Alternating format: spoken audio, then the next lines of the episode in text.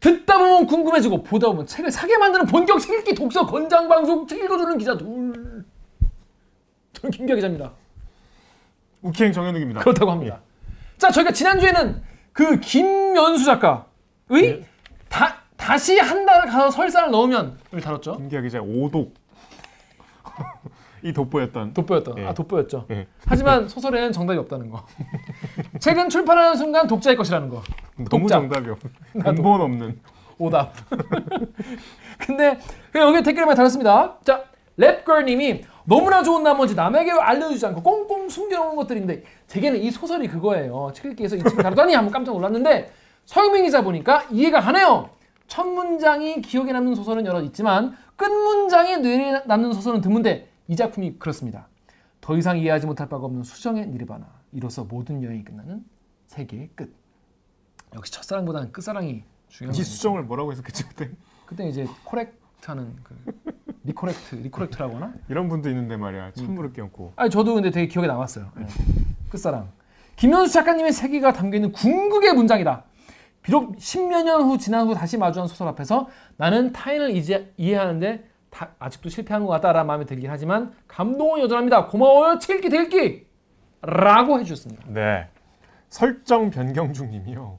이 책을 여기서 같이 읽다니 후덜덜. 초판 일세를 사는 작가신 거죠. 이 네. 기분 입장에서 이 책 너덜너덜한 채로 꽂혀 있지 쓸쓸할 때 외로운가 싶을 때 여기 말고 다른 데 좀 가고 싶을 때 꺼내 읽는 책 중에 하나라고 합니다. 그렇습니다. 읽으면 히말라야 가시는 모양이에요. 놀제이님이 그 그러니까 주인공은 당시 세상을 바꾸기 위해 무엇도 하지 않았던 혹은 회피했던 젊은이의 모습이지 않을까 하는 감상을 적어봅니다. 따라왔던 검은 그림자는 아마도 자신 혹은 자신과 반대 혹은 세상을 떠난 여자친구 혹은 나일 수도 있을 것 같아요. 아니면 변하지 않는 세상일지도 모르겠어요. 한때 김윤수 작가님도 그만 써야겠다라고 생각한 적이 있었다고 해요. 작품 속의 무기력한 주인공들이 어쩌면 나의 모습인 것 같기도 합니다. 다음 방송 기대합니다! 라고 하셨고요. 근데 그에 대해서 나정님은 뭐라고 했죠? 놀제이님이랑 저랑 느끼신 게 정반대네 흥미로워라. 저는 사랑을 잃고 죽음까지 불사하는 주인공의 모습을 보면서 참 예전에 모든 것을 너무 폭발적으로 추구했구나 폭력적일 만큼이라고 생각했거든요. 세상을 회피했다기보다 사랑에 돌진했다고 생각했어요. 요즘 사람들이 오히려 모든 일을 회피하는 모습을 보이는 것 과참 다르구나 하는 걸 느꼈답니다. 우리도 그때 그 얘기를 했죠. 이게 약간 시대상을 좀 반영을 우리가 감안을 해야 된다. 그 당시엔 그렇죠. 굉장히 진지했다. 그 이해가 안 된다고 했잖아요. 그러니까 진지충의 시대. 그때는. 근본적으로 실현당했다고 히말라야를 가냐? 아니 여친 여친이 나를 이제 나는- 아무리 아무리 자살을 했다고 해도 여자친구가 죽었다고 내가 히말라야 가서 내가 버렸죠. 어, 그를 그럴 것까지는 없지 않을까? 뭐 그런 생각했었는데 책의 어떤 근본을 흔드는 지금은 좀 쿨한 시대 아니겠습니까? 약간. 예. 아무튼 제가 그렇다는 게 아니라 정미영 씨의 김영하 작가가 책은 사는 것이지 읽는 것이 아니다. 어, 명언이네요. 작가가 이런 말씀을 하셨다고요? 움베르토 에코가 책은 언제 쓸지 모르는 연장 박스다라는 지론을 실천한 1인으로서 김윤수 작가의 책들도 사드릴 것 같네요. 세 분의 기자님 덕분에 방금 교보문고에서 일곱 권을 질렀습니다. 일곱 권?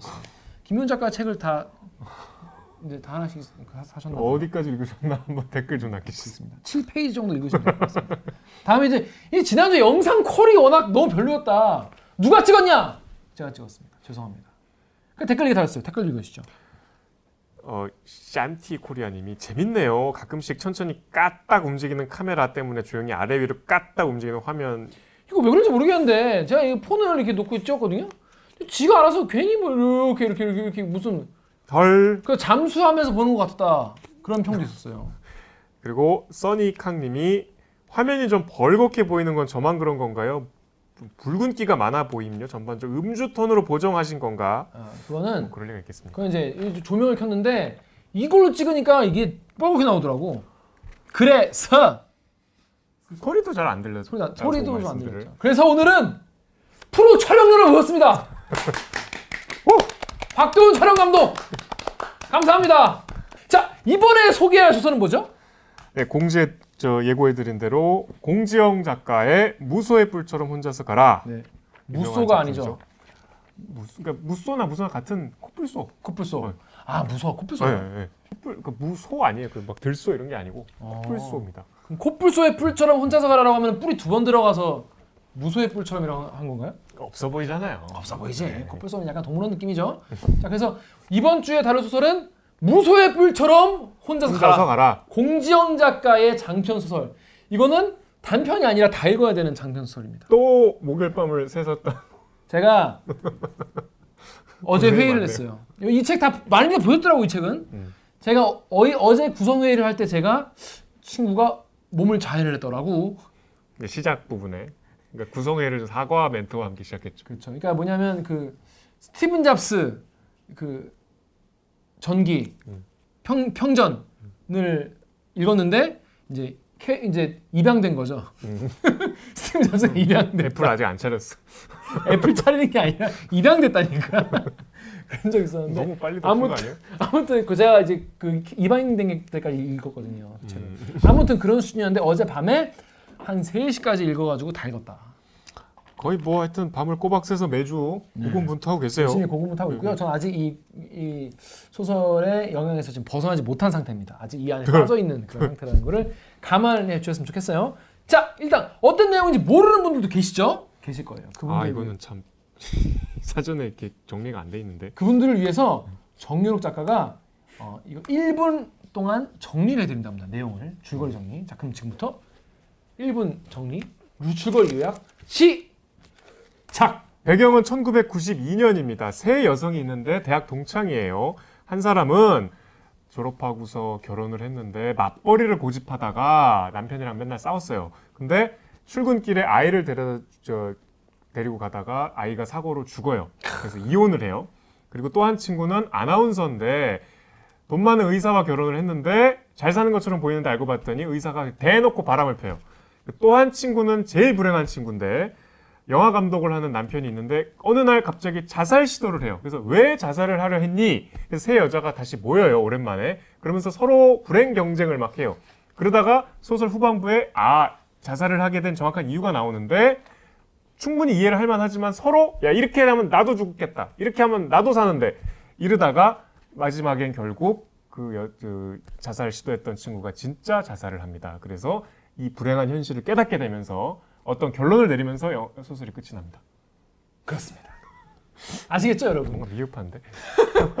완전 미흡하지만 대충 이런 얘기인 건 맞긴 맞는 것 같아요. 근데 무소의 뿔처럼 혼자서 가라는 건뭐뭐 어디 나온 거죠? 그게 이제 저 최초의 불경이라고 하는 수타니 파타인가요? 타파인가요?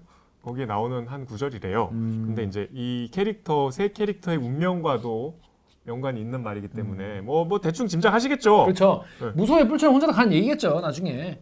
라고 생각을 하면서 이제 책을 읽게 되는데, 자, 이거 책 읽으면서 제가 든 생각이 뭐냐면, 뭔가 내가, 그러니까 여기 나, 남자들이 이제 이제 이제 뭐 몇 명 등장하는데 대부분 이제 다 쓰레기들로 나와요, 대부분. 뭐 긍정적인 캐릭터 하나도 없죠. 하나도. 없어요. 근데 제가 보니까 아니 진짜 이런가?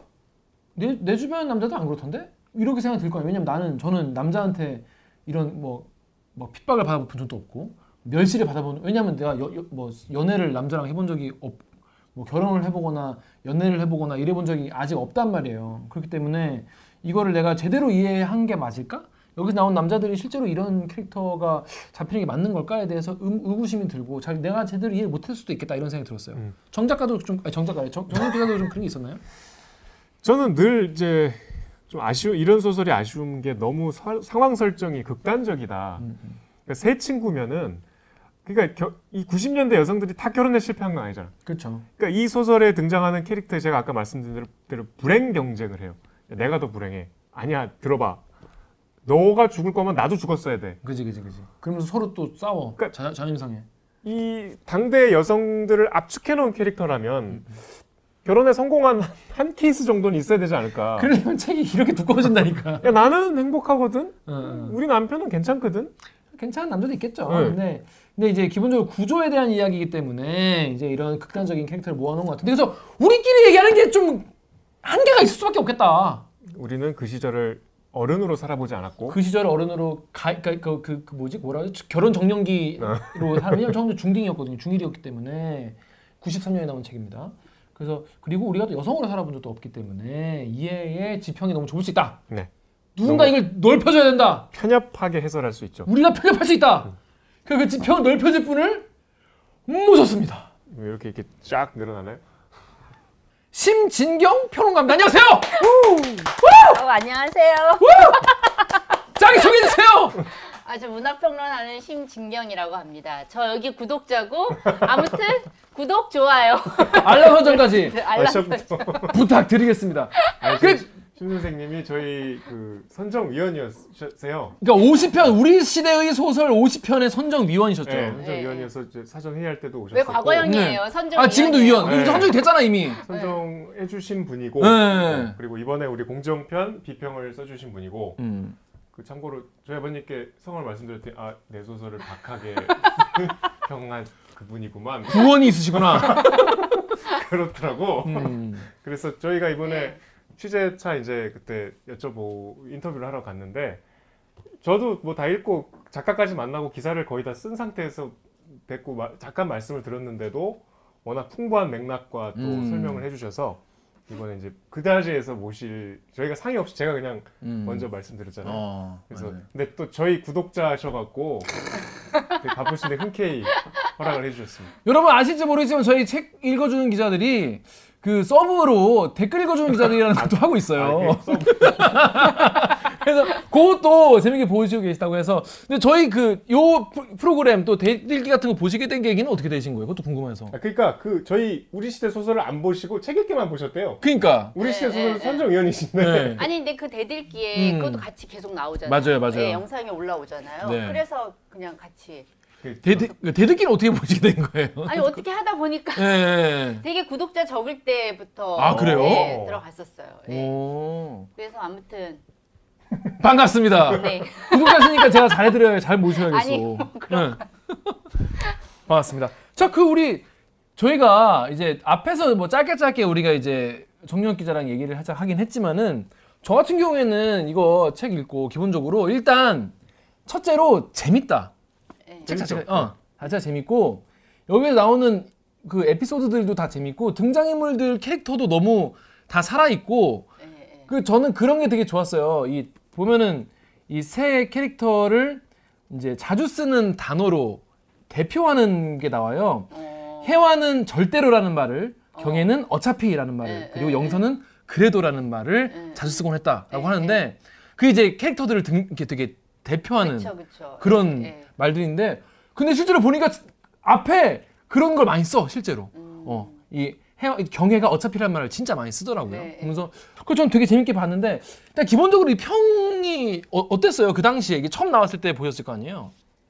처음 나왔을 때 좋았죠. 음. 93년에 이게 출간이 됐죠. 예. 근데 이제 워낙 공지영 작가가 이제 그때 당시에 공지영 작가가 아마 63년생? 네. 음. 예, 그 정도 되고 그리고 80년대 초반 학번이에요. 네. 예, 그러니까는 그때 80년대 초반 학번이 대학 졸업하고 막 이제 직장 생활하고 그리고 이제 뭐 그때 소위 말하는 트렌디 드라마라는 게 있었잖아요. 그래서 느낌 뭐. 느낌, 뭐 질투, 뭐 어. 이런 식의 그래서 대학을 졸업한 여성이 직장 생활을 하면서 소위 말하는 이제 왕자랑 결혼 안 하고 자기 동료나 음. 혹은 이제 어린 시절부터 친구랑 음. 연애하고 근데 거기에 왕자가 나타나서 약간의 삼각관계 그러다가 아, 다시 왕자를 거부하고 예, 왕자를 거부하고 동료를 선택하는 어. 어, 친한 친구를 선택하는 그런 식의 트렌디 드라마가 유행을 했거든요. 예, 어떻게 보면은 그때 소위 말하는 386 세대 여성들이 첫 사회 진출을 본격적으로 하게 된 세대고 음. 그래서 이 공지영이라는 작가가 또 이제 연대의 브룩실즈였대요. 어, 저는 그렇구나. 본인 피셜 아닌가요? 자가 발전인지 아닌지는 저희가 지금 확인 팩트를 확인할 수 없지만 아니, 아무튼 그러니까 이제 뭐 이- 어쨌든 네, 왜- 그 당시에 미모로 어, 어. 유명했고 연대를 다 압살했다는. 뭐 앞살까지는 어. 모르겠는데 그러니까 연대 운동권이었으니까 네. 보통 이렇게 그런 분들이 막 그렇게 적극적으로 활동을 안 하잖아요. 예, 근데 예, 막 노동운동하고 이런 분이 예. 그 미모를 갖고 있다는 더 예, 그렇죠 예. 부각이 됐겠죠. 그 당시에 뭐 그, 그래서 일단 좀 유명했고 그리고 이분이 아무튼 졸업하고 금방 결혼을 하셨어요. 어. 네, 결혼을 하시고 소설가 등단하시기 전에요? 제가 알기로는 예. 어, 결혼을 먼저 하셨구나. 예, 원래 동트는 새벽인가 뭐 그, 88년에 그 예, 그 소설로 어. 이제 등단을 먼저 하고 어, 그러네. 그리고 나서 유명해지게 된 게 더 이상 아름다운 방황은 없다라는 음. 장편 소설이 89년인가에 썼는데 그 이분이 엄청 생산력이 좋으세요. 어, 다작을 하시는. 예, 그래서 그때 그 장편을 썼는데 그때 이제 그 또래에 음. 그 같은 이제 학번이나 혹은 네. 비슷한 음, 시기에 음, 대학을 음. 다니는 사람들이 너무너무 부러워한 거죠. 어 얘는 벌써 어. 장편 소설 내고 근데 그게 또 중산층 가정을 이제 뛰쳐나와서 가출한 운동권 이제 여자의 얘기고 어. 결국에는 이제 아버지가 이제 선을 봐라. 그럼 뭐 그러면서 이 여자 갈등하다 결국에는 집을 나와서 이제 노동 운동을. 본격적으로 하게 되는 그런 식으로 끝나거든요. 어. 그래서 그 소설 자체도 되게 그 당시에 인상적이었고 그것도 어. 베스트셀러였거든요. 어. 근데 그리고 나서 이제 이 소설이 나온 거죠. 이혼하고 나서 쓴 소설이죠. 음. 첫 번째 결혼을 근데 마치고 나서. 본인은 자기가 무명이었다가 이 소설로 유명해졌다 그러던데. 아니에요. 더 이상 아름다운 않군요. 방황은 없다도 꽤 유명했어요. 어. 네. 이책 처음 읽으셨을 때는 어땠어요?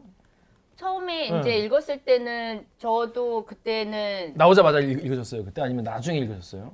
어, 나오자마자 비슷하게 읽었던 어, 것 같아요. 어. 근데 그때는 되게 재밌게 읽었죠. 그리고 당시에는 이제 소위 말해서 여성 운동, 음. 여성 운동이라고 하는 게 뭐 나가서 뭐 시위하고 이런 게 아니라 음. 이- 이제 세미나를 많이 해요. 그래서 음. 여성학 공부. 예, 여성학 공부를 하는 거예요. 그래서 그러니까 그런 식으로 문학 작품도 이제 여성주의적 시각에서 보기 시작하고 뭐 그런 식으로 그리고 뭐 당시에 이제 뭐 여성학 관련 그런 또 70년대에는 또 되게 급진적인 그죠. 그 이, 이 미국에서는 그 급진적인 여성주의자들이 음, 많았는데 그런 사람들 책 같이 읽고 그뭐 이론서도 뭐 프로이트나 뭐 음. 락강 같은 이론서도 읽고 그래서 그런 식의 공부를 그때 했는데 여기서도 보니까 인물이 특히 이제 혜원이라는 혜원인가 혜원. 혜원이라는 그 세미나. 여주인공이 예, 세미나도 하고 그다음에 자기가 예전에 읽었던 그런 책들을 정리하지 못하고 뭐 아무튼 아니 이, 요 셋이 이 셋이 다 그 동아리잖아요. 예, 네. 예, 예. 우리 그리고 여성주의 잡지 만들자. 어, 네, 귀여웠던 게 이제 여성주의 잡지를 만드는데 돈이 없으면 남자들한테 돈 투자를, 많은 남자 내 투자를. 받아가지고 하면서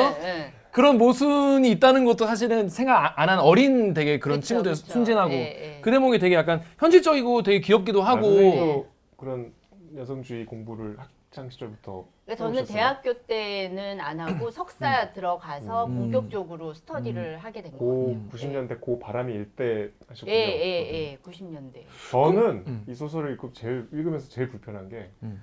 30대 초반이잖아. 음. 나보다 한 10살 가량 어린 어리잖아. 애들이 예. 인생 다 산 사람들처럼 아, 너무 그게 불편하더라고요. 서른 살의 노총각 마흔 살 그럼 나는 노노총각 아니 그러니까 그때는 그때 그랬나? 그때는 아 다 그때라 봤자 얼마 안돼 졸업, 졸업하고 결혼하고 맞아요. 20대에 그래서 28 저도 28에 결혼했거든요. 네. 그러니까는 아 제가 또 이분들이랑 이분들보다는 약간 조금 아래이긴 한데 음, 음, 음. 비슷한 어쨌든 경험 영역대가 비슷한 거죠. 그런데 그, 그때는 그런 식으로 20대 때 결혼 안 하면 음, 정말 맞아요. 노처녀 노총각 소리 듣고 와. 남자들은 이제 군대 갔다 와서 30대 초반에 많이 결혼했거든요. 그러니까 그때랑 지금이랑은 좀 많이 다른 것 같아요. 음. 그 지금은 결혼하기도 어렵고, 그러니까는 확실히 뭔가 이렇게 그좀 주체적인 존재가 되기가 어렵잖아요. 맞아요. 예. 저는 여기서 10년은 더 해야 된다고 봅니다 예, 그러니까 예. 김 기자나 저가 90년대 초중반에 이제 초딩 중딩이었잖아요. 그죠 그러니까 우리 체감상 그리 먼 과거는 아닌 것 같은데. 그죠 중1 때예요 중1 때이 소설 보면 93 진짜. 완전 딴 세상 같더라고요.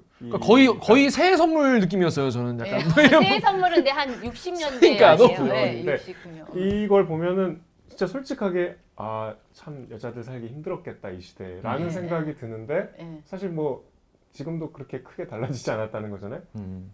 근데 이제 뭐 이, 이때 당시에는 그리고 약간 90년대 경기 호황기잖아요. 그 그렇죠 호황기니까 이때 당시에는 남자들한테 그런 여유가 있었던 아, 거예요. 그치. 그래도 이런 식의 어떤 새로운 여성 운동 이게 그리고 당시 여성 운동이 80년대에 음. 학생 운동이나 노동 운동의 연장선상에서 이루어졌기 때문에 그때 당시에 이제 여성 운동의 주체는 물론 이제 주로 배운 여자들 그리고 음. 나중에 보면은 90년대 뭐 법 제정하고 막 그런 운동하는 사람들이 대체로 다 유학생 출신들이고 이제 그러긴 했지만 그래도 무슨 여성 노동자, 여성 농민 뭐 이런 얘기들을 하던 때예요. 그렇기 음. 때문에 어떤 그런 사람들과 연대 의식이라든가 음. 이런 걸 강조하던 때였거든요. 음. 그러니까 그때 당시에 노동 이제 노동 운동이나 학생 운동과 결합된 형태의 여성 운동이고 음. 여성 운동이 그 그러한 이제 그 운동 안에서 뭔가 여성 해방이라고 하는 게 언제나 무슨 뭐 계급 해방이나 민족 해방보다 항상 이렇게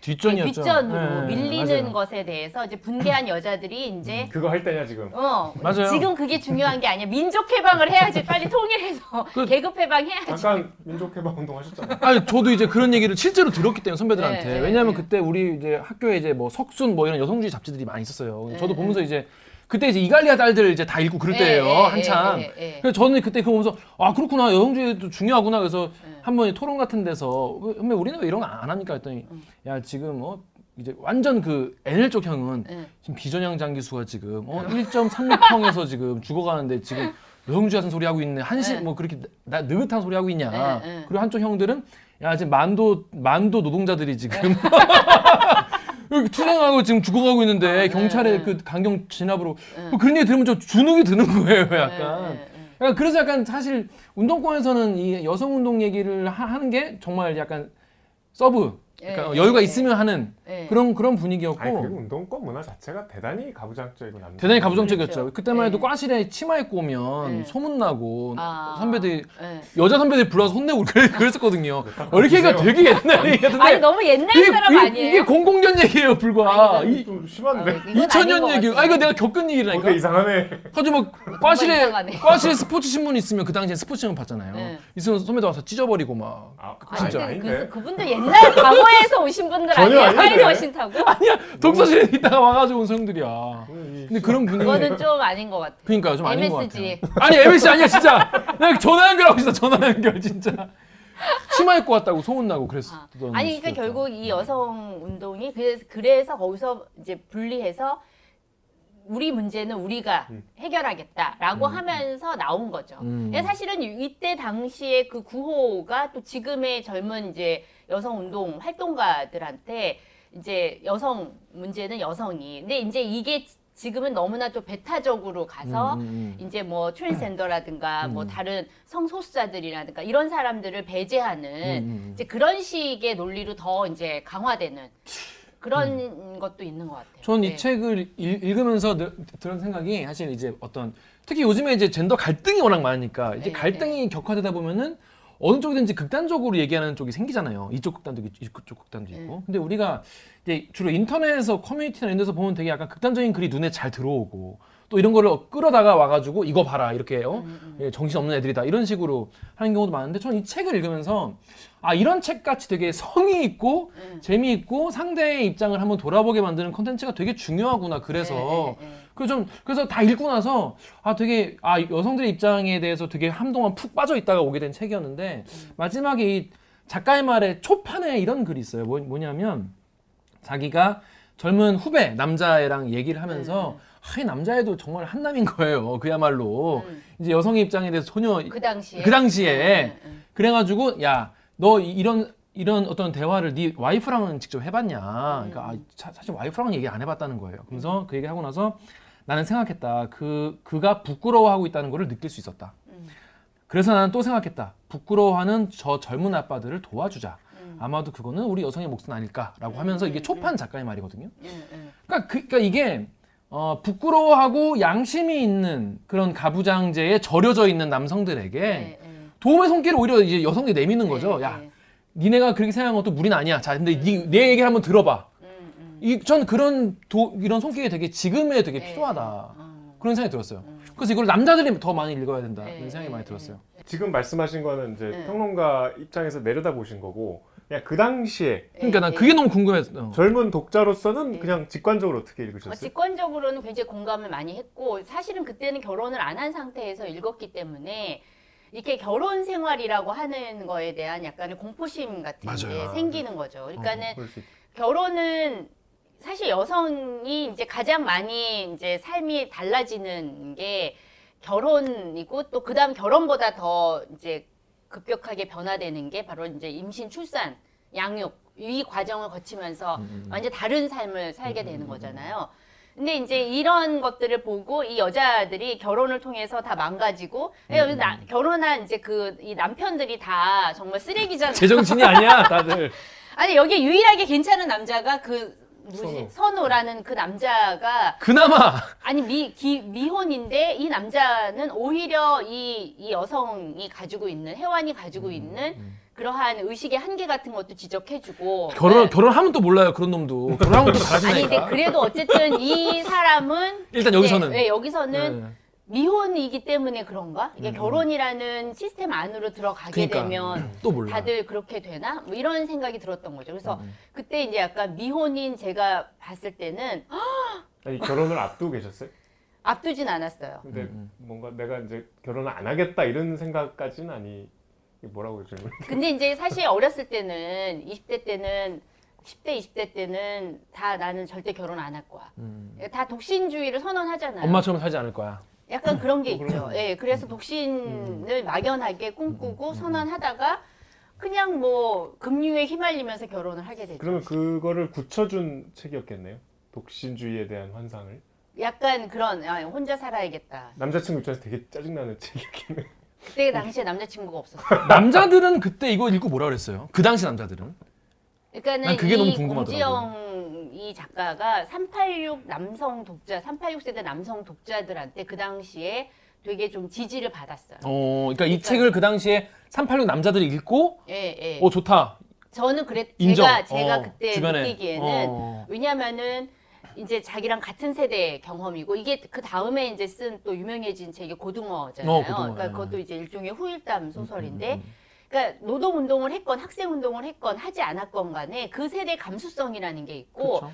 어떤 그런 분위기라는 게 있는 거잖아요. 음, 그러니까는 아 저 사람들은 어쨌든 자기의 그러한 그 이 행복 세속적 행복을 포기하고 운동에 투신했구나. 음. 그렇기 때문에 나, 름 운동을 하지 않은 사람도 그런 운동권 들에 대한 어떤 막연한 지지의 음. 인정. 마음 같은 어, 것들이 어, 어. 있었던 거죠. 있고. 예, 어, 빚도 어, 있고. 어, 어, 그러니까는 이제 그런 사람들한테 좀 공감하고 음. 마음적으로 마음속으로 이제 지지하고 연대하는 그런 게 있었기 때문에 또 공주영이 이제 그러한 세대 감각 위에서 이런 소설들을 썼기 때문에 음. 당시에 남성 독자들한테도 상당히 설득력이 있었고 아까 말씀드린 것처럼 90년대가 또 경제적 호황기였잖아요. 음. IMF 직전까지는 음, 음, 88 올림픽 한 그 이전부터 85년부터 한 97년대까지 엄청 이 경제 경제적으로 막 호황이었기 때문에 심리적 여유가 있었던 거죠. 음. 그러니까는 어떻게 보면은 그래 이제 이제 우리 사회도 여자들도 음, 음, 음, 어, 뭐 어? 음, 음, 좀 음. 이제 달라져야지라든가 어, 심적 어, 네. 여유가 그때는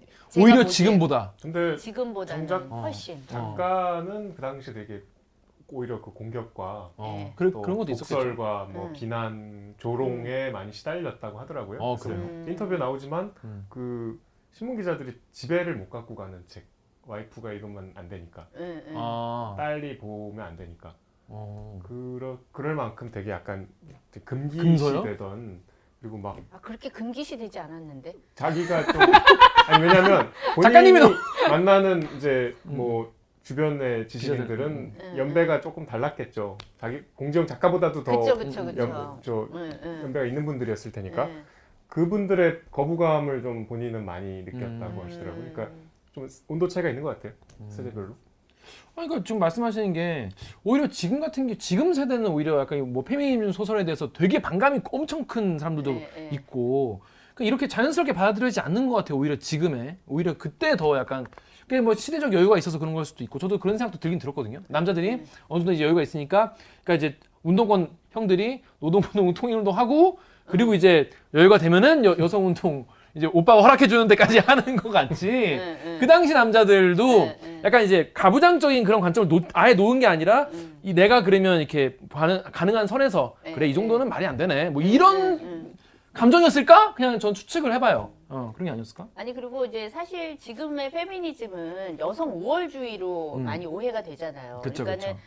이게 이게 여성만 뭐 다 그런 게 아니고 사실은 이게 이제 사회 운동의 일부로서 음. 이제 그동안 이제 여성이 너무 이제 소외되고 음. 여성이 지나치게 어 이제 뭐 억압받는 부분이 있었기 때문에 그렇기 때문에 이제 그런 식의 이제 운동들이 이- 이루어질 수 있었던 거고 그것을 그것은 사실 전체 사회 운동이고 그 다음에 사회 전체가 더 평등하고 행복한 맞아요. 예, 그러한 걸 추구하는 게 사실 여성 운동의 목표죠. 어떻게 보면 목표라고 한다면. 그렇기 때문에 사실은 이제 기본적으로는 연대가 전제가 될 수밖에 음, 음, 음, 없는데 지금 이제 왜곡되고 약간의 이제 그런 대중적으로 많이 왜곡된 것 같아요. 음, 음. 그래서 사실 페미니즘 이슈 나오면은 음. 가장 검색어에서 항상 페미니즘이 1위잖아요. 음. 검색어 순위에. 네. 근데 그건 사람들이 페미니즘에 대한 기본 어떤 그런 아주 기초적인 지식도 없고 음. 잘 모르고 근데 이제 이게 80년대 후반 90년대부터는 여성학도 이제 수업 시간에 배우고 음. 대학교 때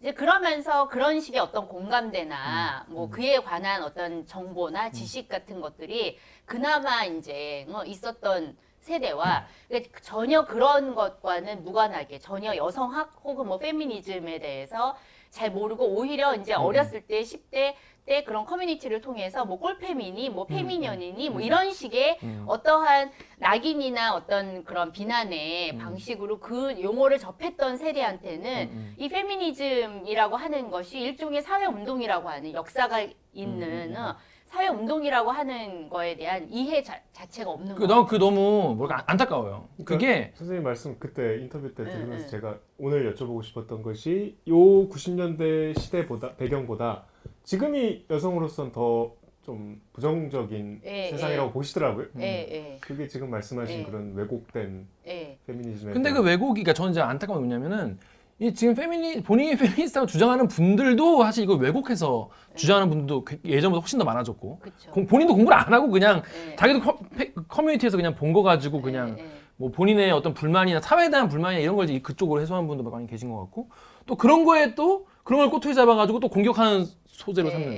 그러니까 기본적으로 실제로 여성 어떤 해방이나 무슨 뭐 이렇게 이런 거에 관심 없는 사람들끼리 예. 페미니즘이라는 걸 가지고 와서 자기들끼리 그냥 싸우고 있는 모습이 너무 많이 보여가지고 마- 말씀하신 연대 같은 경우에는 저도 그 대학교 때 이제 들었던 얘기가 사실 페미니스트들이 연대해야 될 거는 남성들이고 가부장제의 피해자들 남성이다 이런 얘기가 들었는데 전 그때만 해도 그렇지 우리도 힘들지 뭐 이렇게 생각했었는데 여기 소설에서 어떻게 나오냐면 이 할머니 네. 같은 경우에 아침부터 할머니의 군계가 입만 열면 아들이. 있었으면 네 네. 애비가 이런 사기를 안 당했을 텐데 예, 예. 어, 군, 막 군대 애들 보면서 저렇게 아들이 많은데 왜 우리 집에 아들이 말끝마다 아들 타령을 하는데 그게 아들 입장에서는 엄청난 부담이거든요, 그렇죠, 또. 부담이죠. 예, 그리고 집에서 어떤 일에 대한 그 과도한 책임, 네. 과도한 기대 예, 이런 예. 걸로 인해서 정말 많은 남성들이 정말 힘들어하고 네, 물론 그거에 대한 네. 이제 지원도 받지만 그걸 내가 못했을 때의 그런 좌절감과 이런 게또 그렇죠. 압박감이 네. 근데 음. 그래서 어떤 그런 면에서 뭔가 연대 같은 게 충분히 이루어질 수 있는 상황이고 음, 음. 남성도 충분히 이거에 대해서 문제점을 이제 공유하고 할 수 있는 네. 그런 지점이 있는데 그런 지점에 대한 이야기를 하기보다는 지금 어떤 건강하게 페미니스트라고 주장하거나 페미니즘 공부하는 분들이 아니라 그냥 이거에 대해서 그냥 뭐 한남이니 그냥 음, 다 음, 죽어라 음, 막 어? 음, 음. 막 뭐 성기 길이가 어떻고 음, 뭐 이, 음, 런 주장하시는 분들은 오히려 이, 이 판을 오히려 좀 흐려놓고 있다 그런 생각이 많이 들었어요. 근데 이제 뭐 그때 이제 남아 선호 사상이라는 게 그때 아들과 딸 그런 드라마를 네. 그쵸, 그쵸, 그쵸. 보더라도 아들과 그런 게 사실은 너무 많았고 귀남이. 예. 그리고 그게 정말 옛날 얘기가 아니라 90년대잖아요. 그러니까. 90년대고 93년인데 이게. 예. 그리고 거기 그때 그 무슨 당 그 당시에 또 전인권이라는 사회학자 지금 돌아가셨 이제 그때 아무튼 남자의 탄생이라는 책이 있어요. 근데 그 남자의 탄생이라는 책을 보면 남자가 어떻게 남자로 길러졌는지. 어, 그래서 그러한 어떤 집안의 기대와 어, 남자에게 주는 어떠한 압박감 같은 게 음, 있는 음, 거죠. 음. 어, 그러니까 그러한 것들이 남자들을 얼마나 왜곡시켰는지 음, 음, 어?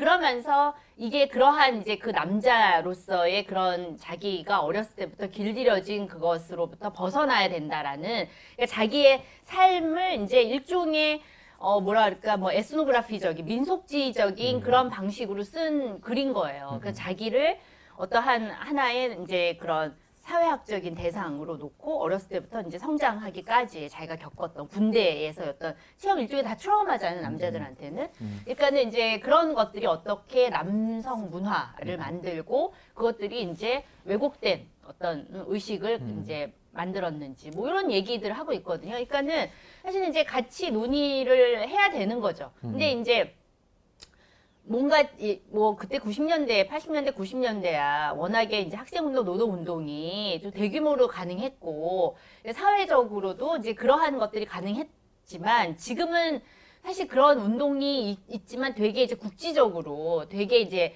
이게 몇몇 세, 문화 네. 세문화되지 네, 않았어요? 더 또? 세분화되고 예, 예, 예. 그다음에 좀 뭐라 그럴까 자기들끼리의 어떤 그런 네, 있죠. 이렇게 가고 있는 것 일상에 같아요. 전혀 스며들지 않는. 네, 그러니까는 음, 음, 이게 음, 다 각자의 어떤 입장이나 상황 속에서 그런 운동이 구성되고 음, 음. 그 논리가 만들어지고 전개되고 그러다 보니까 이게 이제 뭔가 연대라고 하는 게 음. 더 어려워진 파편화돼 버리는 것. 같다는 예, 생각이 예, 예. 진짜 이게 근데 저는 이 소설이 훌륭하다고 생각하는 점은 뭐냐면 어떤 영화건 책이건 간에 읽으면서 아 이건 페미니즘 소설이구나라는 생각이 들도록 만들면 안 된다고 음, 생각하거든요. 음, 음. 그럼 되게 촌스러운 거야. 음, 세련되지 못한 거잖아요. 작품이. 음. 영화도 보는데 아 이게 빨리 감동을 느껴라. 너무 메시지를 막 강력하게 메시지를 막 응. 무슨 광주 광주 영화인데 응, 막 아우 전 사실 너무 막뭐 내가 보기 부끄러운 막 어, 시작부터 임을 위하는. 나오고 아니 막, 뭐 군인이랑 뭐 광주 시민이랑 같이 뭐 노래 부르다가 갑자기 막 갈라지고 막 이러다 이게 너무 막 오글거리거든요. 응, 세련되지 응, 못하다 응. 생각하는데 응. 사실 이 소설 같은 경우에는 저는 아슬아슬하게 세이프권이었다. 음, 랄까? 음, 음, 그러니까 음. 되게 이런 게 아예 티 안 나는 건 아니었지만은 납득되는 선에서 네, 네, 되게 잘 주장해냈고 잘 설득력이 네, 있었다는 네, 그런 네. 생각이 들어서 네. 어제 밤새 읽는데 읽는 내내 이게 페미니즘 소설이다라는 생각은 안 들고 네, 그냥 네. 그 뭐랄까 그 여성들끼리 그 우정 버디 무비는 아니지만 그 약간 뭐 델마루이스 같은 네, 그러니까 네. 여성들끼리의 우정과 그걸 통해서 자연스럽게 이 사회 그 당시 사회를 네, 보여주는 그냥 되게 좋은 소설이었다 시대 소설이었다고 생각이 들었었어요 네, 오히려 네. 그래서 그런 면이 저는 되게 좋았던 네, 것 같아요. 너무 이제 티안 내고. 항상 저런 소설에 많이 나오는 그 비판들이 네. 익숙하실 텐데 이게 너무 나쁜 사례만 네. 망라해놔서 네, 세상을 네. 왜곡시켰다 오히려 네, 이런 네. 지적은 어떻게 생각하세요?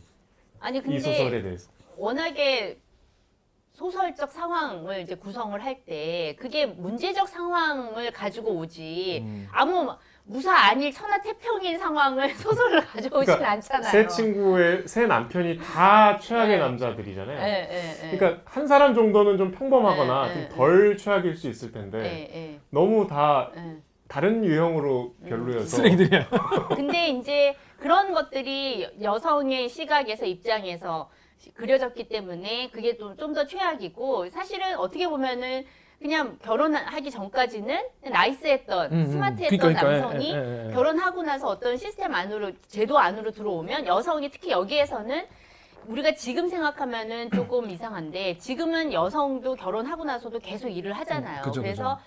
사실은 이제 남성과 여성이 다 맞벌이를 해야만 음. 이제 가게가 꾸려지기 때문에 가능한데 당시에는 이제 여성이 결혼을 하면 일을 하던 여성이 일을 그만두냐 마냐 음. 라는 식의 그 갈등이 굉장히 중요한 갈등이었어요. 그러니까는 그때 당시에는 그런 식의 소위 말하는 전업주부와 working woman이라는 음. 것이 대립적인 음, 그때는 예, 그러한 훨씬 구성을 이루고 있었던 것 같아요. 근데 이제 말한 대로 예를 들어서 이제 우리가 주변에 우리 여, 여자 후배들 친구들 그러면 이제 뭐 저희한테 뭐 다 속 깊은 얘기는 안 하겠지만 남편들이 세 명이 다 쓰레기인 경우는 이제 굉장히 드문 거거든요. 근데 어떻게 그런 게 써냐 이렇게 그런 얘기인데 저는 이제 이게 이 정도는 사실 문학적 허용이라고 봐야 되는 게 우리가 뭐 애- 영화를 봐도 아니 어떻게 저럴 수가 있냐. 근데 응. 살면서 저런 일이 가끔 있긴 하거든요. 우리 살면서. 응. 그럼 그 포인트를 잘라다가 만든 거잖아요. 아니, 그러니까 자- 제 말씀은 음. 그 우리 무슨 마블 영화 보면 음. 선악이 분명한 영화 히어로물을 봐도 악당이 좀 사연이 있고 음. 뭔가 악당한테 감정이입을 할 때 그 영화가 훨씬 더 음. 입체적으로 다가오잖아요. 음, 음, 그냥 대놓고 전 빨리 죽여버렸으면 좋겠다 이런 악당보다는 그건 재미없지. 타노스가 보면 되게 매력적이잖아요. 납득이 되는. 음. 그러니까 예를 들면 그 이 소설에서 가장 불행한 캐릭터인 그 영선의 남편이 음, 그러니까 우리가 말씀하신 그런 현실을 드러내는 다 인물들이지만 음. 예를 들면 뭐 아, 이럴 수도 있겠다고 남자가 조금이라도 이해가 돼서 약간 고민을 했으면 훨씬 음, 이게 음. 현실적으로 왔을 텐데 음, 음. 파리 유학 가서 나 그 후배랑 바람 한번 펴- 그럼 거기서부터 얘는 그냥 쓰레기거든. 그냥 그럼 거기서 다 음. 어, 그냥 얘는 볼 것도 없는 쓰레기거든. 그러니까. 그러니까, 너무 결론을 딱 쉽게 낼 수 있는 음. 나쁜 유형들이어서 음. 좀 우리가 일상에서 볼 수 있지만 극복이 안 되는 한계를 갖고 있는 사람들이면 음. 더 더 설득력이 있었을 텐데. 이 사람이 이렇게 자라왔기 때문에 이 사회에서 이렇게 살기 음. 때문에 어쩔 수 없는 측면들이었다면 음. 어, 그걸 각성하고 이제 좀 나아질 수 있을 텐데 음. 그냥 애시당초 남편으로서 결격 사유잖아요. 근데 그, 그랬으면 책이 더 두꺼워졌을 것 같고 그러면 제가 어제 다 못 읽지 아, 않았을까요? 근데 그보다는 이제 그 당시에 남성들이 네, 네. 이제 와이프를 여기 보면 그 장 장 장 이거 이거 뭐, 뭐 하는 놈이야 이거 아, 근데 자유연애주의자잖아요 얘는 완전히 뜬금없잖아. 네. 그래서 작가한테 이거 왜 썼냐. 네, 장. 글씨 쓰고 있을 때 그런 일이 있었대요. 그래 내가 내가 딱 그 생각을 했어 이거 이거는 요거는 딱 이, 런 놈이야 있어서 썼겠다 근데 그 당시 남자 여기 보면 내용이 나오는데 뭐뭐 그, 왜냐면 바로 직전에 아버지 같은 경우는 그렇게 바람 피고 엄, 엄마한테 그렇게 당당하게 돌아가지고 근데 그리고 돌아와가지고 그럼 중풍 가지고 아, 그 엄마 죽여버리고 싶고 그런 그런 시대였던 거잖아요. 그러니까 여자 알기를 그렇게 알고 바람 피고도 와이프한테 얘기하고 근데 그럼 네가 속으로는 네가 가긴 어딜 가겠냐 이런 생각 했을 수도 있고 박 감독 같은 경우에는 좀 그래서 이제 뭐 오진주 작가한테 물어보려고 하는데 진짜 남자들이 예, 예. 그 읽으면 저는 아까 얘기했지만은 제가 남자랑 결혼해 본 적도 없고 소개팅도 안 해봤기 때문에 이런 새끼가 진짜 있나? 실, 실제로 이, 이따구로 하- 하나 난 이제 왜냐면 있겠죠. 그러니까 더 저 심한 사람도 많죠. 그렇다면서요. 네. 오작 아니 뭐 데이트 폭력, 데이트 오작가 어디 갔어? 어. 이런 거 하는 사람들도 있잖아요. 그러니까 이- 저는 이제 이게 우리 일상적으로 이거를 읽고 많은 여성분들이 눈물을 흘리고 내 얘기 같다 이런 말씀도 많이 했다고 하는데, 그러니까 나는 진짜 이건 안- 못 겪어봤기 때문에 제가 한계인 거잖아요. 나의 한계인데 실제로 이렇게 남자들이 많이 예를 들면 다양하게 이렇게 남자가 시종일관 나쁘진 않겠죠. 시종일관 나쁘진 않은데 그렇죠. 어떤 나쁜 순간들을 포착해서 그렇죠 썼겠죠. 그거를 이렇게 쭉 끌어올려가지고 응, 응, 보여주는 응, 거겠죠. 응, 응. 그래, 그래, 그러니까 이걸 공감하는 사람도 자기 남편이 시종일관 나쁜 사람이라서가 아니라 그럼 아예 안 살았겠죠. 네. 남편한테 실망하게 되고 어, 분노하게 되는 어떤 지점들 이러한 것들을 이렇게 뽑아서 보여주기 때문에 거기에 더 공감을 하겠죠. 음. 응. 근데 박 감독 얘기 같은 경우 저는 약간 박 감독 약간 나- 이해가 되는 부분도 있었어요. 음, 그러니까 음. 와이프가 음. 어느 포인트부터는 와- 그러니까, 이-. 그러니까 어, 박 감독은 사실 되게 여, 여성을 동료로서 그러니까 자기도 사실 자기 한계가 있었던 거긴 한데 동료로서 같이 공부하러 간 거잖아요. 음, 네, 네. 근데 현실적 한계에서 자기가 이제 공부를 하고 이제 와이프가 일을 근데 그게 약간 고착화돼 버리면서 이게 잘 되면서 결혼하면서 사람이 변한 거죠. 음, 음. 결혼하고 그걸 누리면서 맞아요. 그리고 돌아와 자기가 잘 나가면서 음. 와이프 이름을 지우고 시나리오를 잘 음, 꿀꺽하면서 응, 그리고 와이프도 그거를 그냥 받아들이면서 이렇게 음, 그냥 음. 고착화되는데 그 과정에서 매력을 못 느끼게 된 거지 와이프한테. 음, 아니 그리고 그 이제 자살을 저 하게 되는 그 장면이 있잖아. 예, 예. 그것도 그 감독이 1도 이해가 안 되는 상황이잖아요. 그 무슨 음. 말도 안 되는 그 무슨 뭐 비디오 테이프 때문에 여자를 잠깐 스텝을 데리고 왔는데 이제 예, 그게 예. 뭐 과도하게 자기 와이프가 오해했다고 뭐 이렇게 음, 음. 굉장히 그 모욕적으로 음, 자기 음. 와이프를 비하한 거잖아요. 난 한번 나는 계속 이제 그 친구한테 혜원한테 음, 나는 정말 영선만 사랑했다. 음. 뒤에 거 보고 나서 생각하니까 걔 개새끼인 거예요, 진짜. 왜냐면 그 왜냐면 자기를 지키기 아니 위해서. 마음은 사랑했겠죠. 그러니까. 음. 그러니까 그 마음은 사랑했는데 음. 자기가 그렇게 했던 거에 대해서는 돌아보지 않는 캐릭터였던 그러니까 거야. 남자들이 막 자기 환상 안에 있는 거야, 저희 그렇게. 또래 남자들이면 이제 결혼한 지 한 4, 5년 뭐 네, 이렇게 네. 아니면 길게는 10년. 우린 0년. 그리고 이게 본인 악의 없이 그치, 그치. 네. 악이 이렇게 없어. 남자들이 술자리에서 뭐 아 뭐 집에 가기 싫다 뭐 이러고 근데 네, 그게 네. 저는 좀 나쁜 것 같은 게 예, 그게 악의는 없고 내용도 별건 아니지만 예, 예. 그 와이프 우리가 얼굴도 모르는 그 자기의 네. 아내를 대단히 욕보이는 얘기거든. 네, 나는 네, 그 네. 아내와 충분히 행복하지 않다는 거를 음, 이게 음, 쓸데없이 드러내는 거잖아요. 음, 음, 근데 그거보다 훨씬 극단적으로 음, 다른 여성 앞에서 굉장히 자기 아내를 음. 그 천박한 존재로 만들잖아. 그러니까 이거는 그냥 우리가 좀 왜 이렇게까지 상황을 극단적으로 몰고 갈까라고 충분히 지적할 수 있을 것 같아. 어, 난 근데 박 감독 같은 사람은 있을 수 있다고 생각이 들어요.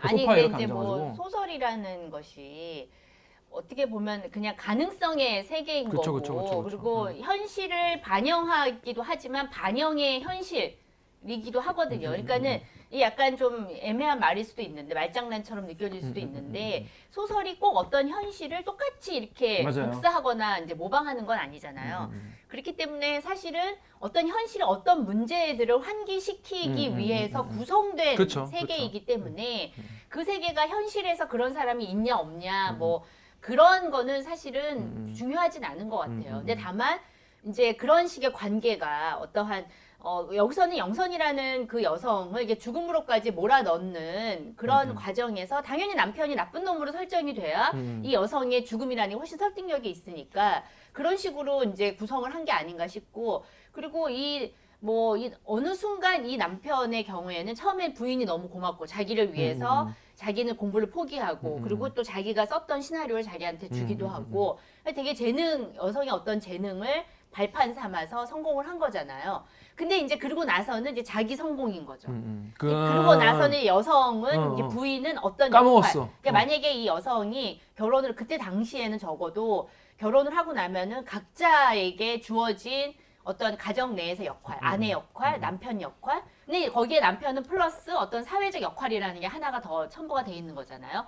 근데 여성에게는 그 역할이 없고 오직 가족 관계 음, 음, 음. 속에서의 그 역할 만 가지고 남성과 관계를 맺는데 이 남성이 이 아내와 남편이라고 하는 자기 역할 안에서 관계 맺는 게 아니라 거기에 다, 자기가 누리고 있는 사회적 역할까지 끌고 들어와서 이 여성에게 그 사회적 역할을 제대로 하지 못한다고 해- 음. 하면서 비난하는 거는 반칙인 거죠. 그건 반, 보면은. 그거, 그거 봐. 어, 네. 맞아. 나도 그뭐 생각했는데. 나는 집에서 멍 때리고 있는 여자가 어, 어. 네, 그러니까 네, 그, 네. 그 따위로 말하면 안 되는 거예요. 왜냐면 자격을. 그러니까 이게 동료 관계였으면 네, 네. 남자가 이제 그렇게 해서 성공을 하면은 그치. 제 역할을 바꿔야지. 그, 그, 그거 아직 안 해줘놓고. 이제 네가 해라. 나는 근데 집에서 이제 나는 성공했기 때문에 그러니까. 쭉 성공할 수 있고 그치, 너는 그치. 이제 시작이니까 안 그러니까 되는 거죠. 가성비가 안 나온다 이렇게 네, 네. 주장을 한 거죠. 되게 저렴하게. 아니, 아니, 아니, 그러니까 이렇게 비교 우위가 나, 나한테 있으니까 그때부터는. 아니, 그러니까 저는 인정해요. 근데 음. 이제 안타까운 거는 이 소설을 그러니까 댓글 보셨어요? 저 이번 리포트 댓글 봐도 되게 절망적이야. 음. 물론 네이버 댓글이 항상 오염돼 있긴 한데 음, 뭐뭐 잠깐 보여줬잖아. 음. 뭐 지금 공영방송에서 페미질이냐. 음. 음, 음. 뭐 윤, 윤석열이 답이다. 여가부 여가부 해체 가자. 여가부 해체. 뭐 이런 음. 근데 기본적으로 책을 보- 읽고 네. 댓글을 달았으면 그러니까 좋겠다. 그런 기본적으로. 분들이 읽었을 때도 뭐 어. 그런 분들은 안 읽겠지만 아, 안 조금 것 여기에 같은데. 대해서 적대적인 감정을 음, 갖고 음. 있는 분들도 설득을 하려면 조금 더 뭉툭하게 좀 이렇게 보편적으로 가는 전략이 음, 그렇구나. 저, 근데 일단 93년에 썼는데 뭐 그런 전략을 생각했을지 모르겠지만 저는 읽으면서 저는 사실 좀 그렇지 않았거든요. 저는 약간 납득이 저 사실 좀 아 왜냐면 저 읽은 지 얼마 안 돼. 읽은 지 얼마 안 돼가지고 아직 빠져나오지 못했어. 비판을 할 지금 지금 정신적인 비판적 거리를 가지셔야죠. 비판적 거리를 가질 시간이 안 돼. 네. 왜냐하면 읽은 지 몇 시간 안 되거든요. 어, 어. 근데 왜- 왜냐하면 영선 같은 경우에 처음에 네. 영선의 입장 같은 경우에 일단 처음에 사건이 영선의 어떤 자해로 시작이 되잖아요. 네, 네. 처음에는 아 사건 그냥 사건만 바라봤는데 딱 갔더니 애는 누워 있고 혜화는 자기도 불행해. 일단 난 영선이 그 김기화는 영선을 일단 미웠어요. 일단 네, 네. 왜 얘는 왜 이런 사고를 쳐가지고 주인공을 이렇게 힘들게 할까? 누구나 그렇죠. 어 처음에 당연히 그렇죠. 어 어. 근데 그 다음에 남편이랑 얘기를 했는데 남편이 음, 우울증에 음, 음, 뭐 이러이런 이- 알코올 중독입니다. 음, 음, 근데 말하는 게 이제 혜환이 얘기를 하잖아요. 이제 되게 방어적이구나. 음. 남편 새끼 뭐 있는데? 어? 어? 남편 새끼 뭐 그러니까 있는데? 거기까지는 긴가민가. 하다가 거, 거기까지 긴가민가 해. 그러다가 나중에 나- 남편이 이제 털어놓고 얘기를 하잖아요. 그때는 이제 남편 편이 됐죠. 남편 편이 되는 거야. 아 영선 이 사람이 좀 문제가 있구나. 네, 네, 네. 그래도 나중에 영선이 자기 얘기를 하는데 음, 전 여기 이 부분을 되게 잘 썼다고 느낀 게 뭐냐면 음. 영선이 술을 먹고 그때 이제 알코올 중독이지만 셋이 모여가지고 이제 술 먹고 네, 자기 속 네, 얘기를 네. 하잖아요. 얘기를 하는데 영선 얘기를 듣고도 완전히 영선 편으로 빠지지는 못하는 네, 네, 나의 네. 걸 보- 보면서 음. 되게 잘 쓴 소설이다라는 생각이 들었어요. 왜냐면 이게 한쪽 편을 왔다 갔다 하게 만들기보다는. 한 번 더 이렇게 되게 고민을 하게 만들더라고요. 아 이런 상황에서 이렇게 봐야 될 수도 있겠구나 이거를 이렇게 봐야 수 그래서 그런 부분에서 누구 얘기가 맞는 거에 대해서 딱 결정 내리지 않은 책이었기 때문에 그러니까 사실 영선이라는 캐릭터도 어떻게 보면은 자기가 이 혜완이 그렇게 얘기를 하잖아요. 그러니까, 그러니까 뭐 어떤 얘기인지 정확히 생각 안 나지만 영선에게도 충분히 그런 이제 다른 선택 할 기회가 네, 있었다. 그러니까는 이게 자기가 아 뭔가 자기가 이제 뭔가 이전에 자기가 했던 어떤 일을 하고 싶고 뭐 그 욕망이 있는 거잖아요. 그 자기의 재능을 사- 다른 사람에게 증명받고 싶어하고 그러면은 자기가 그걸 했어야 된다는 거죠. 근데 이 여성은 그래도 이제 남편을 위해서 막 무슨 뭐 어디 뭐 된장을 뭐 어떻게 뭐. 음식을 막 하고 집에 살림을 막 열심히 바꾸고 진짜 그러니까 내가 막 그런 식으로 그러니까 자기도 어떤 면에서는 포기하고 그냥 체념한 부분이 있었던 거예요. 그러니까는 이 너가 정말 그렇게까지 원했다면 간절했다면 그냥 그걸 거기에서 포기하지 말고 너도 했어야 되지 않느냐. 그러니까 과연 영선이를 그냥 순정한 피해자로만 볼 수 있을 것인가. 그니까. 네. 그 사실은 피해자만은 아니라는 맞아요. 거죠. 그러니까는 자기가 뭔가를 할 수 있는 그런 여지가 있었을 때 했어야 되는데 이게 뭔가를 하려고 하니까 사실은 이제 안 되는 거죠. 이게 오랫동안 전업주부로 그렇게 살다가 다시 시나리오를 쓰는데 뭔가 이게 연필을 쭉 다 깎아 놓는데 이거 정리만 정리를 주변 정리를 다 하고 나서도 쓰지를 못하는 거 아니에요. 아. 네, 그러니까는 어떻게 보면은 좀 그런 게 안타깝죠. 그러니까는 순정한 가해자도 순정한 피해자도 음. 없는. 사실은 어떻게 보면 그런 게 거죠. 좋은 거예요. 네. 근데 아까 이제 영선 얘기를 살짝 하다가 말하는데 영선 같은 경우에 이렇게 얘기를 하잖아요. 그 선영 그 뭐 혜완이 집에서 같이 살다가 마지막에 나는 차라리 아무도 모르게 남편에게만 멸시를 받는 편을 택했던 거야. 응, 그러니까 내가 자기가 택한 거죠. 응. 그래서 네가 남편에게 받은 모욕을 거부하고 초라함을 택했듯이 그래 나도 택했어. 온 세상에 친구에게 초라함을 듣고 싶지 않았어라고 음. 얘기를 하잖아요. 음. 그러니까 이제 본인도 본인 선택한 거 아는 거예요. 근데 이제 음. 읽는 입장에서는 음. 속이 터지는 거죠. 그렇죠. 어. 답답하죠. 그랬더니 혜완이 그 다음에 난 초라하지 않았는데 손절. 그러면서 어. 그때까지 독자가 뭔가 느꼈던 답답함 네, 같은 네. 거를 사자후로 그 다음부터 네. 토해내는데 네. 아 사이다. 그러니까 문학 작품적으로 되게 뒤에 사이다가 있어가지고 아, 아, 그러니까 아. 이게 읽으면서 되게 작가가 너무 혜완한테 자기를 투영해서 음, 음. 이게 셋이 동등하지가 않아. 아 음, 그치. 음. 혜완이. 너무 내려다보고 네, 네. 얘가 야만 약간 주체적인 아, 그뭐 주인공이니까 깨어 그래- 있는 것 같지 보여. 근데 왜냐면은 무수의 불처럼 혼자서 가내는 해완밖에 그 없잖아요. 결국에는 어. 네. 왜냐면 영선 경애는 죽어버리고 어차피 어차피 세상 안 바뀌고 어, 약간 그냥 되게 얘는 타협하면서 경멸하는 사는 거죠. 투자는 어차피로 사실 가는 거야. 어차피 네. 가는 거야. 경, 네. 그렇게 아, 그렇게 살 수 있는 거예요. 네, 네. 본인이 비가 좋으면 그렇게 사는 거예요. 비가 좋으면. 근데 본인이 비가 약하면 어, 그냥. 네, 죽어버리던가 네. 무소의 뿔처럼 가는 걸 네, 택한다 하는 건데 네, 네. 결국엔 또 선우한테 또 한 소리 듣잖아요 나중에. 네, 네, 네. 그러니까 이제 저는 이거 보면서 그러면 이제 문학적으로 되게 좀 되게 재밌었다. 음, 요, 극찬이네요. 아, 전 되게 재밌었어요. 왜냐하면 여러 가지 입장을 다 한 번씩 독자에게 네, 네. 제시해줬다고 저는 생각해요. 네, 네. 어, 이런 입장도 있고 이런 입장도 네, 있고 네. 너 같으면 어, 뭘 택할래? 근데 네, 네. 셋다 간단치 않아. 그렇죠. 세 입장 다 네, 간단치 네, 않아. 네. 근데 내가 읽으면서 이제 허들로 느- 느꼈던 거는 남자들이 이 정도로 쓰레기인가? 는 거였죠. 왜냐면 난 겪어보지 않았으니까. 음, 근데 음. 오진윤 작가가 지금 자리 없지만 오진윤 작가가 이거 읽어봤을 때는 아 그런 쓰레기 많더라. 음, 내 음. 친구들도 음, 남자한테 목졸림 당한 친구도 있고, 음, 아, 진짜? 음. 어 맞은 경우도 있고 그렇다. 음. 그런 새끼가 실제로 있구나라는 얘기를 여성들한테 듣지 않고선 아니 남자들은 몰라. 세상에서 오셨어요. 어. 너무 아니 주변에 많아요 그런 그런 남자들? 남자들이 아 하겠지. 없겠죠. 그러니까 그, 네. 얘, 그 하고도 우리한테 얘기 안 한다니까요. 아, 그거는 이제 또 어떻게 보면은 스스로 자기 치부라고 생각할 수도 있고 그러니까. 아니면은 그건 사생활의 영역에서 일어나는 그렇죠. 일들이기 때문에 여자 입에 여자들도 남자 네. 동료한테 친구한테 후배한테 선배한테 그런 얘기 안 하죠. 얘기를 어, 그러니까 않죠. 음. 들을 기회가 사실은 영화나 문학이 아니면은 접할 기회가 없어요 남자들 같은 경우에. 근데 이제 사실은 뭐 때리고 뭐 맞고 이제 이러한 일들은 예전부터 지금까지 계속 있었고 소위 말해서 이제 아내 폭력의 문제는 당시 90년대부터 이제 있었고 그래서 이걸 근거로 이제 여러 가지 활동 그 당시 활동가들이 이제 그 가정폭력 방지법 같은 그런 음. 법 제정을 이제 하기도 하고 어? 사실은 90년대까지 성폭력이라는 말이 없었어요.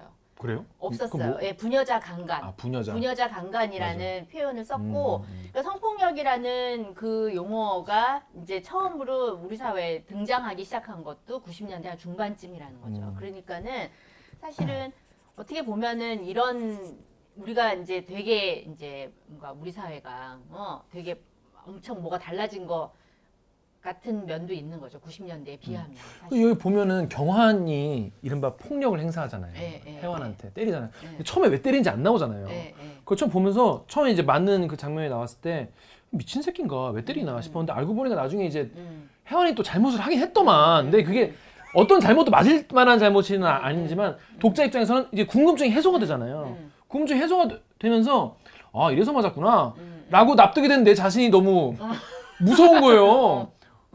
근데 나중에 읽다 보니까 음. 왜 여성만 탓하는지에 대한 이 음, 말씀이 나오는데 저 보면서 그러네. 트럭 운전수가 전방주시 테마한 거잖아요. 음, 사실은 음, 애가 음. 그 치인 건 전방주시 테마를 한 거고 과속을 했을 수도 있고 음, 음. 사회 시스템의 문제인 거잖아요. 사실 음. 어떤 아이도 길에서 그렇게 지금 뭐 민식이법도 이- 이른바 음. 민식이법 생겼지만은 음. 엄마가 잠깐 손을 놓았다고 해서 죽어야 되는 건 아닌 거잖아요. 근데 음. 이그 당시 사회는 엄마한테 완전히 모든 책임을 뒤집어 씌우고 그 가정부 보모 역할 하시던 분도 음. 자기가 책임을 져야 될까봐 계속 엄마 탓을 하고 음, 왜 그렇게 빨리 애 손을 놓고 갔냐면 병원에서. 넘겨주지도 그러니까. 않고 음. 계속 그 얘기 하니까 음. 아 이 엄마들이 그 당시나 지금도 이런 죄책감을 네. 가질 수 있는 구조구나. 그게 또 모성은 너무 그 신화잖아요 음. 바꿀 수 없는 어. 절대적 진리 같은 어, 그런 거니까 사실 부성도 그 그에 못지 않거든요. 그쵸. 네, 그 근데 이제- 경환이 너는 왜 딴 여자 같지 않냐 네, 네. 맞벌이를 고집하는 네, 네. 자기 아내한테 음, 그러잖아요 음. 제발 좀 딴 여자처럼만 해라 네, 네. 어, 너무 정말 그 책임에서 남자들 너무 자유로워 여기 보면은 너무 자유로워. 근데 물론 지금은 그렇지 않지. 왜냐하면 지금은요 여기 보면은 뭐 딸 낳았다고 잔치 있는 애 손 들어봐 이 얘기가 세 번이나 나와요. 네, 네. 경혜가 계속 그 얘기를 하고 그것도 이뭐 엄마가 이렇게 얘기했나 봐 본인도. 근데 그 당시에는 근데 지금은 진짜 아들 낳을까봐 정말 전전긍긍하거든요 엄마들이 진짜로 그 큰일 날 소리 하네 또 아니 꼭 진짜 그런 건 아니에요. 또 네. 아들을 또 은근 바라는 엄마들 있지만은 아들 아들이면 정말 다 고민하고 저때처럼 딸 낳아서 죄인인 그래 시대는 아닌 것 그렇진 같아요 않 그렇진. 덜해. 그렇진 않죠. 물론 이제 뭐 지역이나 뭐 연령에 따라서 음, 음. 뭐 시어머니 시아버지가 이제 이제 그런 경우도 있다고 해요. 하지만 음, 음. 이때만큼 정말 입만 열면 아들 아들 이러지는 않고 오히려 음, 음. 제 친구들 그러니까 남자들은 솔직하게 얘기할 건데 친구들 음. 친구들은 진짜로 딸 바라는 친구들 훨씬 많아요. 진짜로. 음. 어. 근데 보면은 그때랑 확실히, 확실히 사회가 달라지긴 많은. 건 좀 일반적이진 않지만 음. 어, 그렇진 않죠 음. 어, 딸 낳아서 잔치하죠 이제 응, 한 차지 네. 진짜로. 그래서 확실히 달라지긴 했다. 달라지긴 네. 했지만 우리가 이때 93년보다 달라졌다고 또 잔치할 건 아니잖아요. 이사 이게 월- 원래 맞는 게 있는 거니까. 네. 아니 그리고 여기에 나오는 이 여자 세 명의 구성이 되게 안정된 구성이고 그러니까. 이후에도 드라마나 다른 소설이나 영화에서도 딱 무슨 걸프렌즈 뭐 이런 소설에서도 딱 여자 세 명의 구성이 되게 많거든요. 음. 그렇기 때문에 이 구성 자체가 되게 이제 우리에게 삶의 어떤 가능한 선택지들을 이렇게 보여주는 방식으로 이제 전개가 되고 있잖아요. 그러니까 이런 구성도 되게 안정적인 구성인 것 같아요. 제가 보기엔. 거기다가 플러스 해완의 아무튼 로맨스도 들어가 있는 거잖아요. 네. 어. 선우. 네, 선우. 네. 저는 선우가 굉장히 음. 비겁하고 간 보는 놈이다. 이거 간제비다. 근데 간접이라고 작가가 공식적으로 선우는 자기가 투영할 수 있는 모든 남자의 좋은 점을 다 갖다 붙였다고 아 하던데 그래요? 음. 아니 아니. 아닌가요 그래도? 아니 저는 되게 아 굉장히 간제비다. 안동 아니 근데 간제비다. 사실 이 여성이 또 거부하기도 했잖아요. 네, 네. 계속 이 남자를. 그러니까 아니 왜 얘를 못 못 버리는 거야? 왜 이렇게 그, 질질 아니, 그리고 여기 끌려댕겨? 여자들이 그 단점이 너무 폭력적이 막 계속 뭘 집어 던져. 근데 어느 날 그 작자가 혐오스러운 표정으로 책짐 읽어 하더라. 그때서야 난 봤어. 멍청이가 되어 있는 나를 잔 좀 깨지 않고 얘기할 수 없니? 그래 내 선택이야. 내가 사랑하는 사람 내가 출세시키고 싶었어. 그게 나쁘니? 나는 그러면 절대 못 만나. 일단 하나라도 던지면 나는 바로 헤어져. 영선이 일도 안 돼. 너무 던져. 너무 던져. 그, 그러니까 야 그만 좀. 그집 벽은 말을 날이 없어. 그러니까. 와인 바 갔다가 위스키 바 갔다가 그러니까. 저는 저는 영선이는 됩니다. 알코올릭이잖아요. 예. 얘가 약간 예, 예, 예. 정신이 오락가락하고. 근데 사실 영선이는 믿을 수 없는 인물이죠. 그러니까 영선이 하는 말을 다 못 믿어. 어떤 점에서는 약간의 설득력을 잃은 거죠. 어느 네, 순간 네. 자기를 방기하고 그냥 놔버렸잖아. 네, 어떤 이제 중독의 상태로 갔기 때문에 이제 그걸로 도피한 거잖아요. 그렇기 때문에 사실은 이제 100% 영선을 믿을 수는 없는 것 같아요. 아까 선생님 오시기 전에 이미연이면 용서한다고.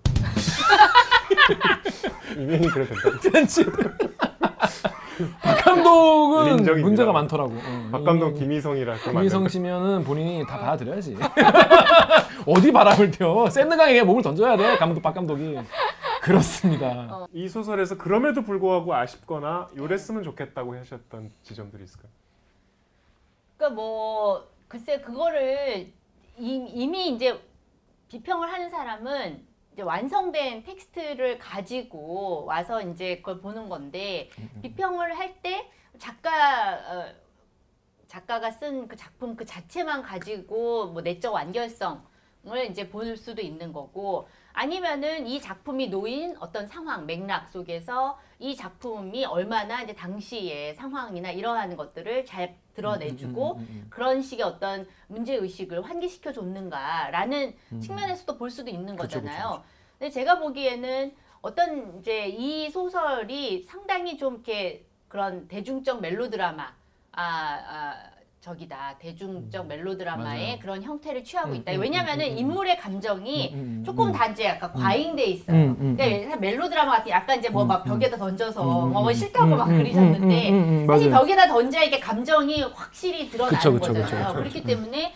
그런 식의 뭔가 이제 감정의 과잉이라든가 음, 음. 뭐 그런 것들이 좀 더 강조되는 왜냐면 사람들이 그랬을 때 더 자극받거든요. 음, 맞아, 맞아. 정서적으로 음, 자극받으니까 음. 그런 것들이 나, 너무 많이 눈에 뜨인다. 뭐 그런 음. 게 조금 이제 그렇고 그리고 그러니까 여기에서 이 결국에는 너무 뻔한 해완이 결국에 무소의 뿔처럼 혼자서 갈 거다. 그러니까 제목이 나와 있잖아. 네, 첫 자기 표지에서 나와 있어. 어, 자기의 어떤 그러니까는 여성이 계속해서 어떤 가정이라고 하는 영역에서만 이렇게 제한되어 왔는데 자기가 이제 사회적 주체로서 혼자 서겠다. 어? 이런 거 이런 선언을 음, 하는 음, 음. 거잖아요. 근데 그런 점에서는 되게 이제 예측 가능한 결말로 우리를 음, 음, 음. 데리고 간다. 음, 음, 음. 그런 점에서는 좀 더 이제 뭐 이거를 어떻게 뒤를 어떻게 하라는 것이 음, 아니라 음, 음, 조금 더 이제 다른 그뭐 경애라든가 뭐 음. 다른 사람들한테도 조금 더 가능성을 열어주면서 음, 음. 했으면 좋지 않았을까. 당시에 어떤 이러한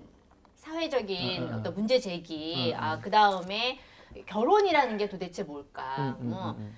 그다음에 아이를 키운다는 거, 뭐 부부라는 건 뭘까, 어? 뭐 여성이 사회 활동을 한다는 건 뭘까, 뭐 이런 것들을 문제를 어, 환기시켜 줬다는 점에서는 재밌는 것 같아요. 저는 사실 지난번에 이제 이광호 평론가님도 오셨는데 모실 때마다 아, 내가 이 사람 말, 이 사람이 하는 말이랑 동의를 안 하면 어떡하나 내가 그 네, 표정을 네, 숨겨야 네. 되나 막 그런 네, 생각 했거든요. 방송이 좀 겉돌 텐데. 어 네, 겉돌 네. 텐데 내가 이제 네, 네. 어 대박입니다 이상하다 이상하다 저도 똑같이 생각했다고요 이러면 이상하잖아요 근데 네, 네, 지금 말씀하신 두 개가 네. 내가 읽고 나서 아쉽다 생각한 두 개였어요 어. 왜냐하면 첫 페이지 보면서부터 아 주인공이 무소의 뿔처럼 혼자 가겠구만 네.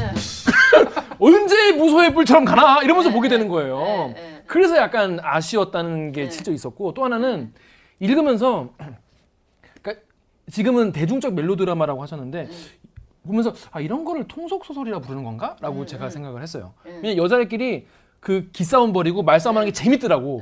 이게 자체로 재밌어가지고 네. 보게 되는데 약간 쌈 구경하는 느낌도 좀 들면서 약간 음, 통속 소설 여자들끼리의 그 숨막히는 딜교환 이런 거를 네. 보면서 네. 느껴지는 쾌감 같은 게 있었는데 네. 이런 거를 통속 소설이라고 비, 뭐 비하해서 부르는 건가라고 혼자 네, 생각했었거든요. 네, 네. 그게 이런 부분이었나 봐요. 네. 비슷한 거라고 볼수이 있는 소설의 있는 가장 거죠. 큰 강점은 어마어마한 베스트셀러라는 거잖아요. 네, 네. 그런 부분들이 없으면 이렇게까지 그러니까. 많이 안 읽었겠죠. 네. 아니 그리고 사실은 모든 고전은 그 당시에 다 베스트셀러였어요. 그러니까 우리가 생각할 때 고전이라는 거는 뭔가 엄청 엄청 진지하고 우리한테 뭔가 삶의 교훈을 빡빡 줘야 되고 진실과 진리가 네, 들어있을 것 같아요. 뭔가 거기엔 진실, 시대와 뭔가 국경과 뭐 인종과 언어를 초월한 어떤 진실이 있을 거고 그런 건 없어요. 없잖아요. 그쵸? 맞아요. 이 소설에 근데 아무튼 이 소설은 부, 부분의 진실이 있는 거죠. 우리는 진실이라고 하는 건 그냥 부분적 진실, 부분적인 어떤 진리를 얻는 거지. 그게 뭔가 뭐 막 대단한 거 작품 하나를 보고 그렇게까지 작품에 대한 어떤 환상을 가질 필요는 없을 것 같아요. 음, 음. 그런 점에서 이 소설도 충분히 고전이 될 만하다. 맞아요. 저는 그렇게 생각합니다. 이 50편을 취재를 하면서 이게 뭐 작가를 언급해서 죄송합니다만 예를 들면 윤대영 작가의 소설이나 네. 우리가 전에 방송했던 김승옥 작가의 소설이나 당시에 굉장히 선풍적인 어떤 바람과 현상이었지만 네. 지금 읽으면 네. 이게 그냥 유행가 같은 소설들이 네, 네. 있잖아요. 네, 네. 특히 좀 또 죄송합니다만 윤대영 선생님 소설은 네. 약간 지금 읽으면 되게 오라들어. 네. 90년대 감성이어서 네. 약간 그 안 봐서 몰라요. 그, 그 뭐야 02 05 이즈백 뭐 이런 느낌이야. 네. 그러니까 저는 고전은 그것보다는 좀 더 강력한 무언가의 힘이 있어야 된다고 생각해요. 근데 네. 오히려 뜬금없이 이건 가장 지금까지 우리 방송한 소설 중에 대중적인 소설이고 네. 또 일부 작가들이나 평론가는 이건 대중소설이라고 폄하하는 그쵸. 소설인데도 아, 불구하고 그렇구나. 굉장히 현재적 의미가 큰 음. 소설인 것 같아요. 예, 예. 지금 읽어도 네. 지금 읽어야 할 책이라고 해도 될 것 같아요. 그렇죠. 네. 맞아요. 그리고 사실 여기서 선우라는 캐릭터가 마지막 부분에 너도 결국에는 이제 신데렐라의 구두가 아니라 신 음, 깃발. 왕자가 깃발 들고 깃발 들고 와주길 바라는 거 아니냐. 음. 그러니까 결국 이제 너가 생각하는 정말 너 혼자 자립적인 주체가 먼저 되고 나서 그 다음에 이제 어떤 그런저런 음. 어, 얘기들을 할 수 있는 거 아니냐. 근데 너 혼자도 이렇게 이 여자도 계속 갈등하잖아. 이 음, 차라리 맞아요. 선우랑 결혼해갖고 예, 그냥 예. 어떻게 저 살아볼까 뭐. 주변의 시선과 이런 것 네, 때문에 혼자 사는 게 또 너무 힘들기도 하고 그치, 그치, 자기 그치. 또 예. 계속 돈 없어가지고 그러니까 어, 예. 막그 저기 영선이가 있는데 막 돈 없어가지고 돈 적금. 깨고 막 그러잖아요. 그러니까 그게 사실 현실인 거죠. 그러니까 그 현실을 혼자서 헤쳐나가기가 쉽지는 않, 않은데 이 여성이 이제 그런 식의 갈등을 하는 거를 이 남자가 이제 지적을 하는 거죠. 그러니까 결국에는 너가 혼자 자립하고 너가 혼자 제대로 설 수 있을 때 그리고 난 다음에야 비로소 이제 이런 얘기들이 가능한 거다라는 식의 얘기를 이제 선우의 입을 그 남성의 입을 빌려서 이야기해 주는 게 되게 이제 설득력 있는 거죠. 보통 있어요. 왜냐하면 선우가 그런 말 하거든요. 이래도 나랑 안 헤어질 거야라고 네, 네가 네, 시험하는 거 네. 아니야. 그런 여자 있거든. 예. 있어. 내가 그건 그건 나 보고 오 그래 맞아 맞아 이랬거든요. 근데 기본적으로 선우는 안동 간제비다. 되게 약간 어, 근데 선우는 기본 드라마 보는 아니 난, 난 약간 그렇게 봤어요. 왜냐면 너 빨아들여서 봤으니까. 왜냐면 이제 본인 책은 누구나 본인의 경험에 비추어서 볼 수밖에 맞아요. 없기 때문에. 예, 근데 예. 기본적으로 이제 선우가 하는 말이 맞는 말도 있지만 기본적으로 안동 간잡이다. 음. 좀 간을 너무 본다. 저희가 저번에 은희경 선생 소설을 했을 때 그 은희경 새해 선물에 나오는 여성들이 그 작가의 말이기도 하지만 어떻게 하면 내가 결혼으로 한몫 인생을 좀 어, 바꿔볼까 바꿔볼까. 하는 어. 캐릭터들이 굉장히 많았잖아요. 예, 그 예, 그게 60년대 여성 이모 이모 예. 이모가 대표죠. 이모. 이모 잘 살고 있나? 그 뭐 양복점 네, 문화도 네. 그렇고. 응. 아니 그걸- 그 무슨 그 남자랑 그러니까 결혼했을 거 아니에요. 그러니까 예, 걔- 예. 아, 걔 이름 그, 뭐지? 그, 저, 저, 그 약간 순정남 순정남. 순정남. 깡패. 어, 어, 깡패. 어. 그거에 비하면 이 90년대 여성들은 훨씬 더 고민의 양상이 다르고 음, 확연히 좀 구분되는 네, 네. 캐릭터인 것 같아요. 음. 사회도 그래도 예. 그래도 이때보다는 네, 좀 네, 바뀌었고 네. 지금은 더 바뀌었지만 지금 더 지금은 더 많이 다르죠. 예. 아 근데 아까 말씀하셨는데 저도 이거 읽으면서 다 읽고 나서 다 감동 받고 재밌다 그런 다음에 딱 든 생각이 근데 그래도 이것도 다 4년제 대학 나온 엘리트 여성들 이야기구나. 그쵸 그쵸. 그런 생각이 들었어요. 중에서도 아주 학벌이 아주 학벌이 좋은- 좋고 그리고 결혼도 다 의사, 뭐 영화 감독, 막 잘 나가는 사람이 결혼을 했다는 생각이 들었는데 그 생각이 들어서 현실에 없다는 생각도 들다가도 드는 생각이 아 그런데 사회에서 그런 여성들조차 이런 취급을 받 았다는 이야기를 한 거라면 오히려 더 파괴력이 있을 수도 있겠다라고 스스로 혼자 그냥 납득해 버렸어요. 맞나요?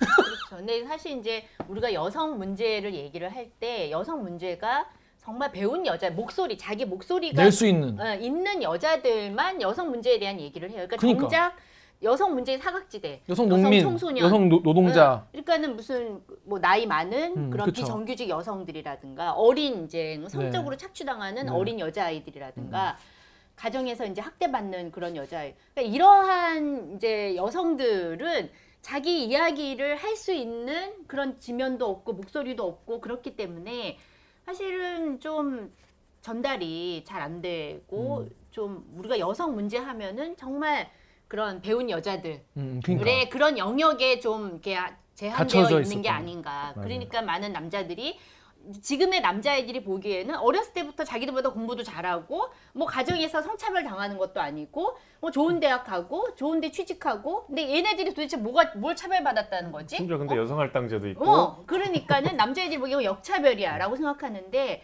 그게 이제 같은 계층에 있는 이제 자기와 어, 비슷한 그런 여자들만 봤을 때는 그렇지만 그렇지 않은 음, 그러한 맞아요. 전체 여성들을 본다면 우리가 조금 이제 다른 얘기들을 할 수 있다는 거죠. 사람들은 자기 주변의 중거 집단만 가지고 그렇죠. 얘기하니까 그러면 안 되고 그리고 방금 말씀하신 부분에 대해서 이미 공지영 작가가 93년에 한 얘기가 있어요. 응.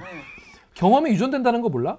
모계 사회가 끝난 이후로 여성들은 몇만 년 동안 피해 의식의 축적을 가지고 있다고. 흑인은 생각해봐. 음. 설사 본인이 노예가 아니었다고 하더라도 교육을 잘 받은 사람이라도 백인에 대해서 어떤 형식으로 피해 의식을 갖고 있잖아. 그들은 겨우 200년도 안 되는 세월 동안 피해를 받았는데 말이야라고 음, 이미 음. 90년 썼는데 전 이걸 보고 어 맞네. 음, 음. 그렇게 생각 안, 안 해봤어요. 근데 지금 뭐 Black Lives Matter라고 지금도 막 그렇게 예, 예. 흑인들이 생각하고 있는데 이거에 대해서 남성들이 그렇게 쉽게 가볍게 생각할 건 아니구나라는 생각을 다시 한번 하게 됐습니다. 그러니까 이런 여성들도 나중에 이제 시어머니가 되면 더 가부장적이 되잖아. 그러니까 그 그때는 그랬죠. 모순이 응, 있잖아요. 응. 사- 사실 아직 제가 불가해한 영역인데 그래서 공정 작가한테 물어봤거든. 그 응.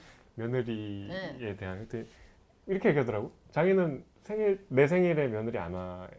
얘가 오히려 오는 게 네. 뭐 원래는 오겠지만 응, 응, 네가 왜 와야 되냐? 난내 음. 친구들 음. 부를 거다. 음, 응, 응, 근데 그런 태도가 지금도 생경하거든요, 사실. 음, 음, 음. 아직까지. 응. 그러니까 그 악순환도 조금 다른 영역에서 다뤄봤으면 좋겠어요. 음, 그렇습니다. 가부장제 더 익숙해진 마침내 그냥 응, 응. 그러니까 내가 이렇게 당했으면 이제 막 오히려 연대하고 음, 음, 아버 자기 남편 혼내고 이래야 될 것 같은데 음. 그게 안, 안 그래요. 사람은 또. 근데 그게 이제 그 역할 가정 안에서 너는 며느리, 나는 시어머니 뭐 그러니까, 이런 식의 예. 역할 을 예. 이제 부여받고 부여받거나. 그 역할을 수행해야 되는 거잖아요. 음, 음, 근데 그 역할을 제대로 이제 역할의 범위가 어디 어디서부터 어디까지냐. 근데 음. 그것에 대해서 좀 더 유연해져야 되는데. 나 때는 이만큼이었다. 너는 이만큼만 하냐? 응. 나는 기본적으로 사람 그런 예. 게좀 어렵. 사람은 남자 여자를 불문하고 본전 생각이 일단 들고 음. 둘째는 권력의 맛을 보면 그 음. 달콤함을 놓지 못하기 때문에 음, 음. 전 그거라고 봐요. 인간의 본성이라고 음, 음. 하기 때문에 결국에는 자기가 피해받은 것에 대한 보상을 받고 싶 어하고 자기가 권력자의 위치가 되는 경우에는 자기 인성이 나오는 거지. 좀 그런 게 다- 아닐까. 다 케바케인 거죠. 케바케지만 그러니까 이게. 뭐 여성 운동 모든 여성이 다 여성 그렇죠. 운동의 주체가 될 수는 없는 그렇죠. 거고. 그렇죠. 사람마다 다른 거니까. 그렇습니다. 여러분 어떠셨습니까? 오늘 오늘 아니 더 얘기를 하고 싶지만 이제 뭐 밥도 먹어야 되고 집에 가셔야 되니까 자 오늘 책, 글- 책 읽어주는 기자 둘 네. 이런 출연이 이럴 거라고 생각하셨나요? 아니 뭐 보셨으니까 뭐 생각하셨겠지만 아니 익히 이 목소리, 이 톤. 익숙하셨기 때문에 네, 익히 알고 있기 때문에 어떠셨습니까? 놀랍지 않습니다. 오늘 출연 아니 어떠셨습니까? 너무 재밌었고요. 네. 네. 그렇게 말씀하시면 안 돼요. 또 불러요. 저. 아무튼 크게 부담 없는 자리였습니다. 네. 저는 이제 사실 이제 평론가분들이 이런 뭐 세미나 자리나 토론회 자리나 뭐 강연이나 네. 실제로 강의나 이런 걸 하시는데 참 그런 데서 말씀하시는 거랑 좀 저희가 좀 어떻게 보면 무례하게 질문한 게 있지 않았나 이런 생각 들어서 아니요, 아니요. 그렇지 않았어요. 네, 네. 다행입니다. 없었다고 합니다.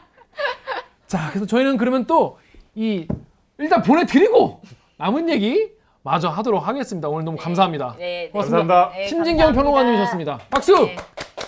자, 그 정력 기자 네. 좀 없으니까 가졌으니까 아 가신 거. 어 이제는 말할 수 있다.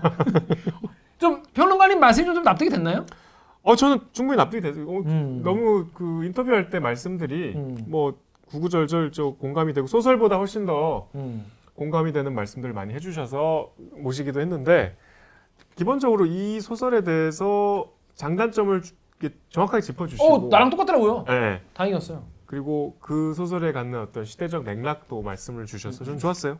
그러니까 제가 이제 헤비메탈 음악을 되게 좋아하지 않습니까? 네. 근데 이제 앨범을 사잖아요. 앨범 사는데 타이틀곡은 당연히 좋겠지. 근데 1번이랑 듣다 보면 생뚱맞게 한 6번 트랙이 좋단 말이에요. 그럼 그 트랙을 열심히 들어. 듣다가 어, 어떨 때 기분이 좋냐면은 그 밴드가 라이브 공연을 하는데 그 1번 트랙이랑 6번 트랙만 하는 거야. 음. 그럴 때 되게 뭐랄까 뿌듯하잖아요, 약간. 아 되게 정직하게 듣네요. 보통은 음반 사서 제일 유명한 곡부터 찾아 듣지 않나? 어, 아닌데 저는 이제 왜냐면 이제 신보를 사면 또 아- 그럴 수가 없으니까. 음. 뭔 곡이 유명할지 모르잖아요. 신보를 딱 사면은 음. 곡이 12개인데. 그래도 되게 뿌듯하거든요. 되게 아 내가 잘 들었나 보다 이런 생각이 드는데 이번에 평론가님 말씀하시는 것도 아 내가 약간 고민했던 부분을 딱딱 그 말씀해 주셔가지고 아 내가 완전히 허투루 읽은 건 아니구나라고 해서 다 읽은 지 얼마 되지. 않았지만 어 뿌듯했습니다. 그래서 와 내가 정말 책 읽기 문외한이었지만 성장하고 있구나 이런 생각이 들어가지고 아주 뿌듯한 시간이었어요. 뭐가 이렇게 좀 읽다가 걸리는 부분 없었어요? 별로 없, 어, 별로 없, 없었는데 이게 남자들이 아니 이따구로 말을 한다고? 아니 여자한테 어 아니 자기 와이프인데 아니 그냥 좀 어, 가끔은 좀 그냥 다, 그냥 어 그냥 알았어 따지지 마 한 번이라도 그냥 알았어 하고 대답하란 말 대답해 보란 말이야 따지지 말고 이렇게 얘기를 하나 어떻게 그렇게 얘기할 수 있지? 나도 결혼하면 그렇게 되려나? 그러니까 아까 말씀드린 대로 안 너무. 최악의 남자들만 나와. 최악이야. 이- 지금 겨- 지금 결혼하신 남자분들도 이 방송 많이 보실 텐데 그렇게 하나요? 물론 이건 옛날 얘기긴 하지만 좀 93년도 이야기. 그리 옛날도 아닌데. 그냥 그리 옛날 아닌데 그러면 안, 안 되지 않나요? 그러지 마세요. 없겠죠? 안 그러겠죠? 아무튼 그래서 저는 되게 재밌게 봤고 이게 뭐 꼭 페미니즘 소설이니까 아니면 뭐 공지영 작가에 대한 또 호불호가 또 있잖아요. 싫어하시는 분 그렇죠. 엄청 싫어하더만. 지금 보고 계신 분 중에서 이거 공정 작가 책 다뤘다니까 자기는 공정 책 다 버렸다 막 분쇄했다 이런 분도 계시던데 아니 뭐, 그, 뭐 예전에 뭐 이문열 작가 같은 경우에도 작가 개인에 대한 호호 때문에 작품에 대해서도 이제 평가 절하되는 경우가 많이 있던데 이번에 공정 작가를 직접 만나서 인터뷰를 하고 왔어요 정연욱 기자가. 그러니까 보통 김 기자 얘기한 대로 작가가 사회적 발언을 직설적으로 하면 할수록 이렇게 호불호가 갈리죠. 그렇죠. 그러니까 이문열 선생과 아주 또 대비되는 음, 음. 입장에서 음. 뭐 트위터도 열심히 하셨고 네. 그다음에 최근에 막 기사 찾아보면은 문학 얘기가 아니고 다 뭐 특정 정치인에 관한 기사들이 많잖아요. 그런 활동들 때문에 좀 약간 평가절하된 측면도 있는데 공정 작가는 이게 상당히 초기작에 해당이 되고요. 그 뒤로 사실 다양한 소설들을 썼어요. 음. 그 도가니 같은 이제 사회 고발성 소설도 있지만 우행시 음. 우리들 행복한 시간은 이제 사형수 문제를 또 다뤘잖아요. 다양해요. 이분이 저 특이하게 또 독실한 천주교 신자여서 음. 수도원 기행 같은 책도 음. 쓰시고 그다음에 여러 가지 에세이 뭐 이렇게 저 어린 여성들 자기보다 어린 여성들한테 약간 좀 선배로서 이렇게 조언해주는 에세이도 내시고 되게 작품의 그 스펙트럼이 다양해서 그렇게 단순히 어떤 신문 지상에 오르내리는 그 모습 갖고서만 평가하기에는 굉장히 복잡하고 또 우리가 놓치고 있는 면이 많은 다양한 면모를 갖고 있는 작가죠. 저도 이번에 뭐 이렇게 가까이서 대화를 해본 건 처음이었는데 음. 일단 뭐 지금 하동에서 집을 이제 짓고서 혼자 살고 계세요. 음. 하동이 서울에서 굉장히 멀거든요. 멀죠. 하동에서도 아주 그 지리산 거의 중 차로 올라갈 수 있는 거의 끝에 어. 높은데 이제 집에서 이렇게 내렸다 보면 지- 지리산이 이렇게 쫙 보여요. 음. 거기서 이제 뭐 지금은 집필을 잠깐 쉬고 계시다고 하는데 뭐 상당히 우리가 매체에서 접하는 대로 솔직하고 음. 또이 소설이 물론 뭐 본인이 애정을 갖고 있는 소설이고 자기의 출세작이라고는 하지만 좀 이 소설이 선정된 것도 약간 아쉬움도 갖고 계시고 어 그래요? 예. 왜요? 그러니까 이제 은희경 작가도 그랬잖아요. 이게 초기작이 선정되면 좀 아쉽죠. 음, 음. 왜냐면 본인이 그 그 이후에도 어. 성장을 하고 있는데 어. 그래서 특이했던 게 이제 남은 앞으로 쓰고 싶은 소설은 해리포터 같은 소설이 오 기대된다.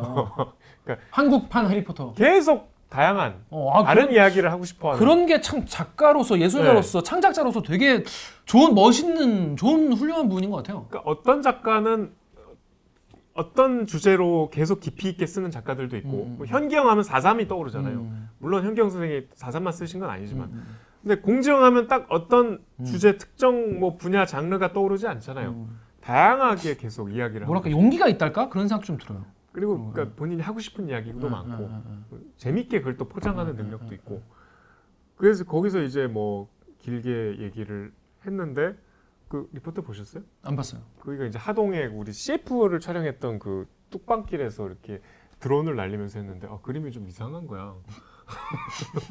저는, 저는 이렇게 경청하면서 듣고 있었는데 뭔가 무슨 뭐 remind wedding 같다 그러고 여러분 어떻게 생각하십니까? 여러분의 의견을 좀 달아주시죠. 그래서 하여튼 짧게 비교적 다른 작가들에 비해서 음. 하동 자택에서 취- 취재 시간은 그렇게 길지 않았는데 어릴 때 아버님이 그랬대 자기한테 너는 작가나 기자가 돼야 되겠다. 어. 그러니까 짐작할 수 있겠죠. 어. 어릴 때부터 굉장히 어, 뭐 어, 어. 직설적으로 이게 여러 가지 어, 소신을 어. 얘기하는 편이었나 봐요. 음, 음, 음. 그래서 하여튼 뭐 이 자기도 오래된 쓴 지 오래된 소설에 대해서 굉장히 재밌게 얘기했어요. 음. 자 그렇습니다. 여러분도 이거 이책 보니까 저 어제 하루 만에 다 읽었어요. 왜냐면 급해서. 근데 보니까 이 재미 자체가 있기 때문에 금방 읽을 수 있는 책이니까 한번 보시죠. 아 읽는 동안 막 고통스럽지 않았어요? 왜요? 뭐, 아 이거 오늘 다 읽어야 되는데 왜 이렇게 안 나가지 신도가? 저는 처음 한 여기서 시작했거든요. 여기서 여기 시작했는데 얼마 남았지라고 했을 때 절반도 안 남아서 놀랐어요. 어, 음. 그, 그, 금방 이렇게 읽었구나. 되게 간만에 빠져들어서 봤던 책이었던 것 같습니다. 얘기한다면 뭐 하루 정도 얘기- 얘기하겠지만 아무튼 저는 이번에 이거 읽게 돼서 되게 좋았고 공부 어, 생각할 바도 많이 있었습니다. 그 그러면 이제 저희가 그러면 이번 주 이렇게 하고 다음 주는 무슨 책으로 또 인사를 드리나요? 다음 주는 대작입니다. 대작입니까? 대작이지만 뭐 그렇게 길진 않고 아 다행입니다. 이거는 미리 말씀드리면 우리 50편 음. 선정한 소설들 중에 1등한 어, 그러니까, 그러니까 이 작품이 우리 시대의 소설 50편 중에 1등. 그러니까 순위가 사실 뭐 큰 의미는 없는데 근데 누구나 누구나 이거 일단 이거는 이거 빼고 말할 수 없다. 그러니까 이제 동의한. 순위가 크게 중요하지 않지만 1등은 그래도 얘기할 만하죠. 뭐 1등은 얘기할 만하죠. 평론가들이 가장 많이 뽑았던 음, 이 황석영의 손님 황석영이라는 소설입니다. 장편 한 권짜리인데 그렇게 뭐 두껍진 않아요. 제가 잘 몰라서 그런데 황석영 자, 작가도 호불호가 또 있나요? 사람들이 또 싫어하는 사람도 또 싫어. 황석영 선생은 비교적 그런 게 없죠. 어 없는 편. 보편적으로 좋아들 하시죠. 이거 보니까 여러분 이거 쉽게 읽을 수 있을 것 같은데 짧 짧은데 보니까 250쪽밖에 안 되네요. 뭐 그렇게 길진 않은데 또 이거는 좀 내용이 좀 묵직하고 음, 그리고 일단 이것도 재밌어요. 음, 그리고 읽으면 좀 섬뜩하기도 하고 음. 어 조금 뭐 북한 사투리가 심해서 이- 약간 좀 내용상 이해가 안 되는 부분도 있을 수 있는데 크게 중요 그뭐 개의치 않고 읽으면 일단 워낙 작품 자체 흡인력이 있기 때문에 읽는 데는 크게 어렵지 않으실 것 같아요. 그렇습니다. 다음 주까지 여러분 황석영 작가의 손님 읽고 오시면 되겠습니다. 다음 주는 그냥 생으로 저희끼리 네, 저희끼리 할게요. 이제 그러니까. 여러분 이제 이제 얘네가 이제 늘늘세 명이 하나보다 이렇게 생각하지 마시고 원래 이 둘이 하는 거니까. 둘이 하려면 김 기자가 벼락치기 하시면 안 되고 아, 좀 열심히 읽어보겠습니다.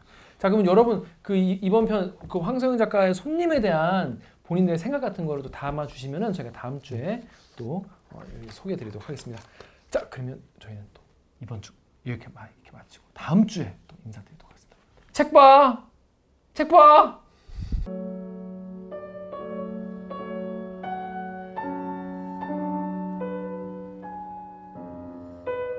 누군가와 더불어 행복해지고 싶었다면 그 누군가가 다가오기 전에 스스로 행복해질 준비가 되어 있어야 했다.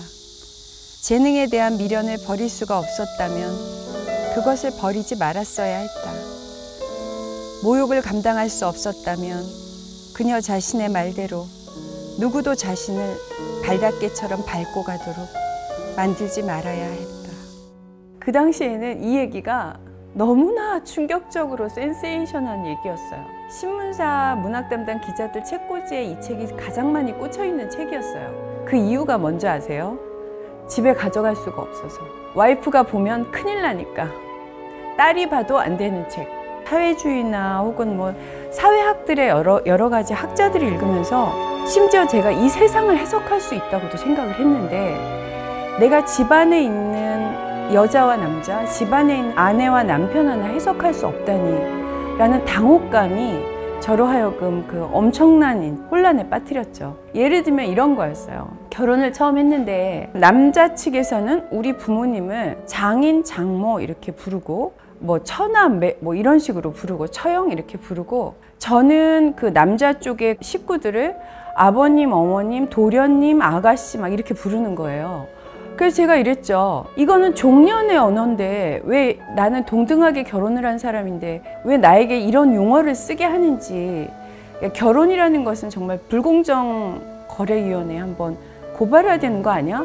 라고 했는데 그런 발언을 하고 나서부터 문매를 맞기 시작하는데 그러니까 노동자든 여자든 흑인이든 뭐 제상국인이든 어, 모든 인간은 평등하다라는 것이 저의 그 모토였기 때문에 그냥 여성의 현실, 제가 또 맞닥뜨린 여성의 현실을 보면서 제가 이 책을 쓰기 시작한 거죠. 제가 이제 이혼하고 무소의 불철을 처음 냈는데 소설 얘기는 하나도 안 하고 제 이혼한 얘기만 쓸 정도였어요. 그럴 정도로 이혼이라는 것은 사회에서 굉장히 그 센세이셔널한 일이었고 그걸 또 심지어 밖으로 드러낸다?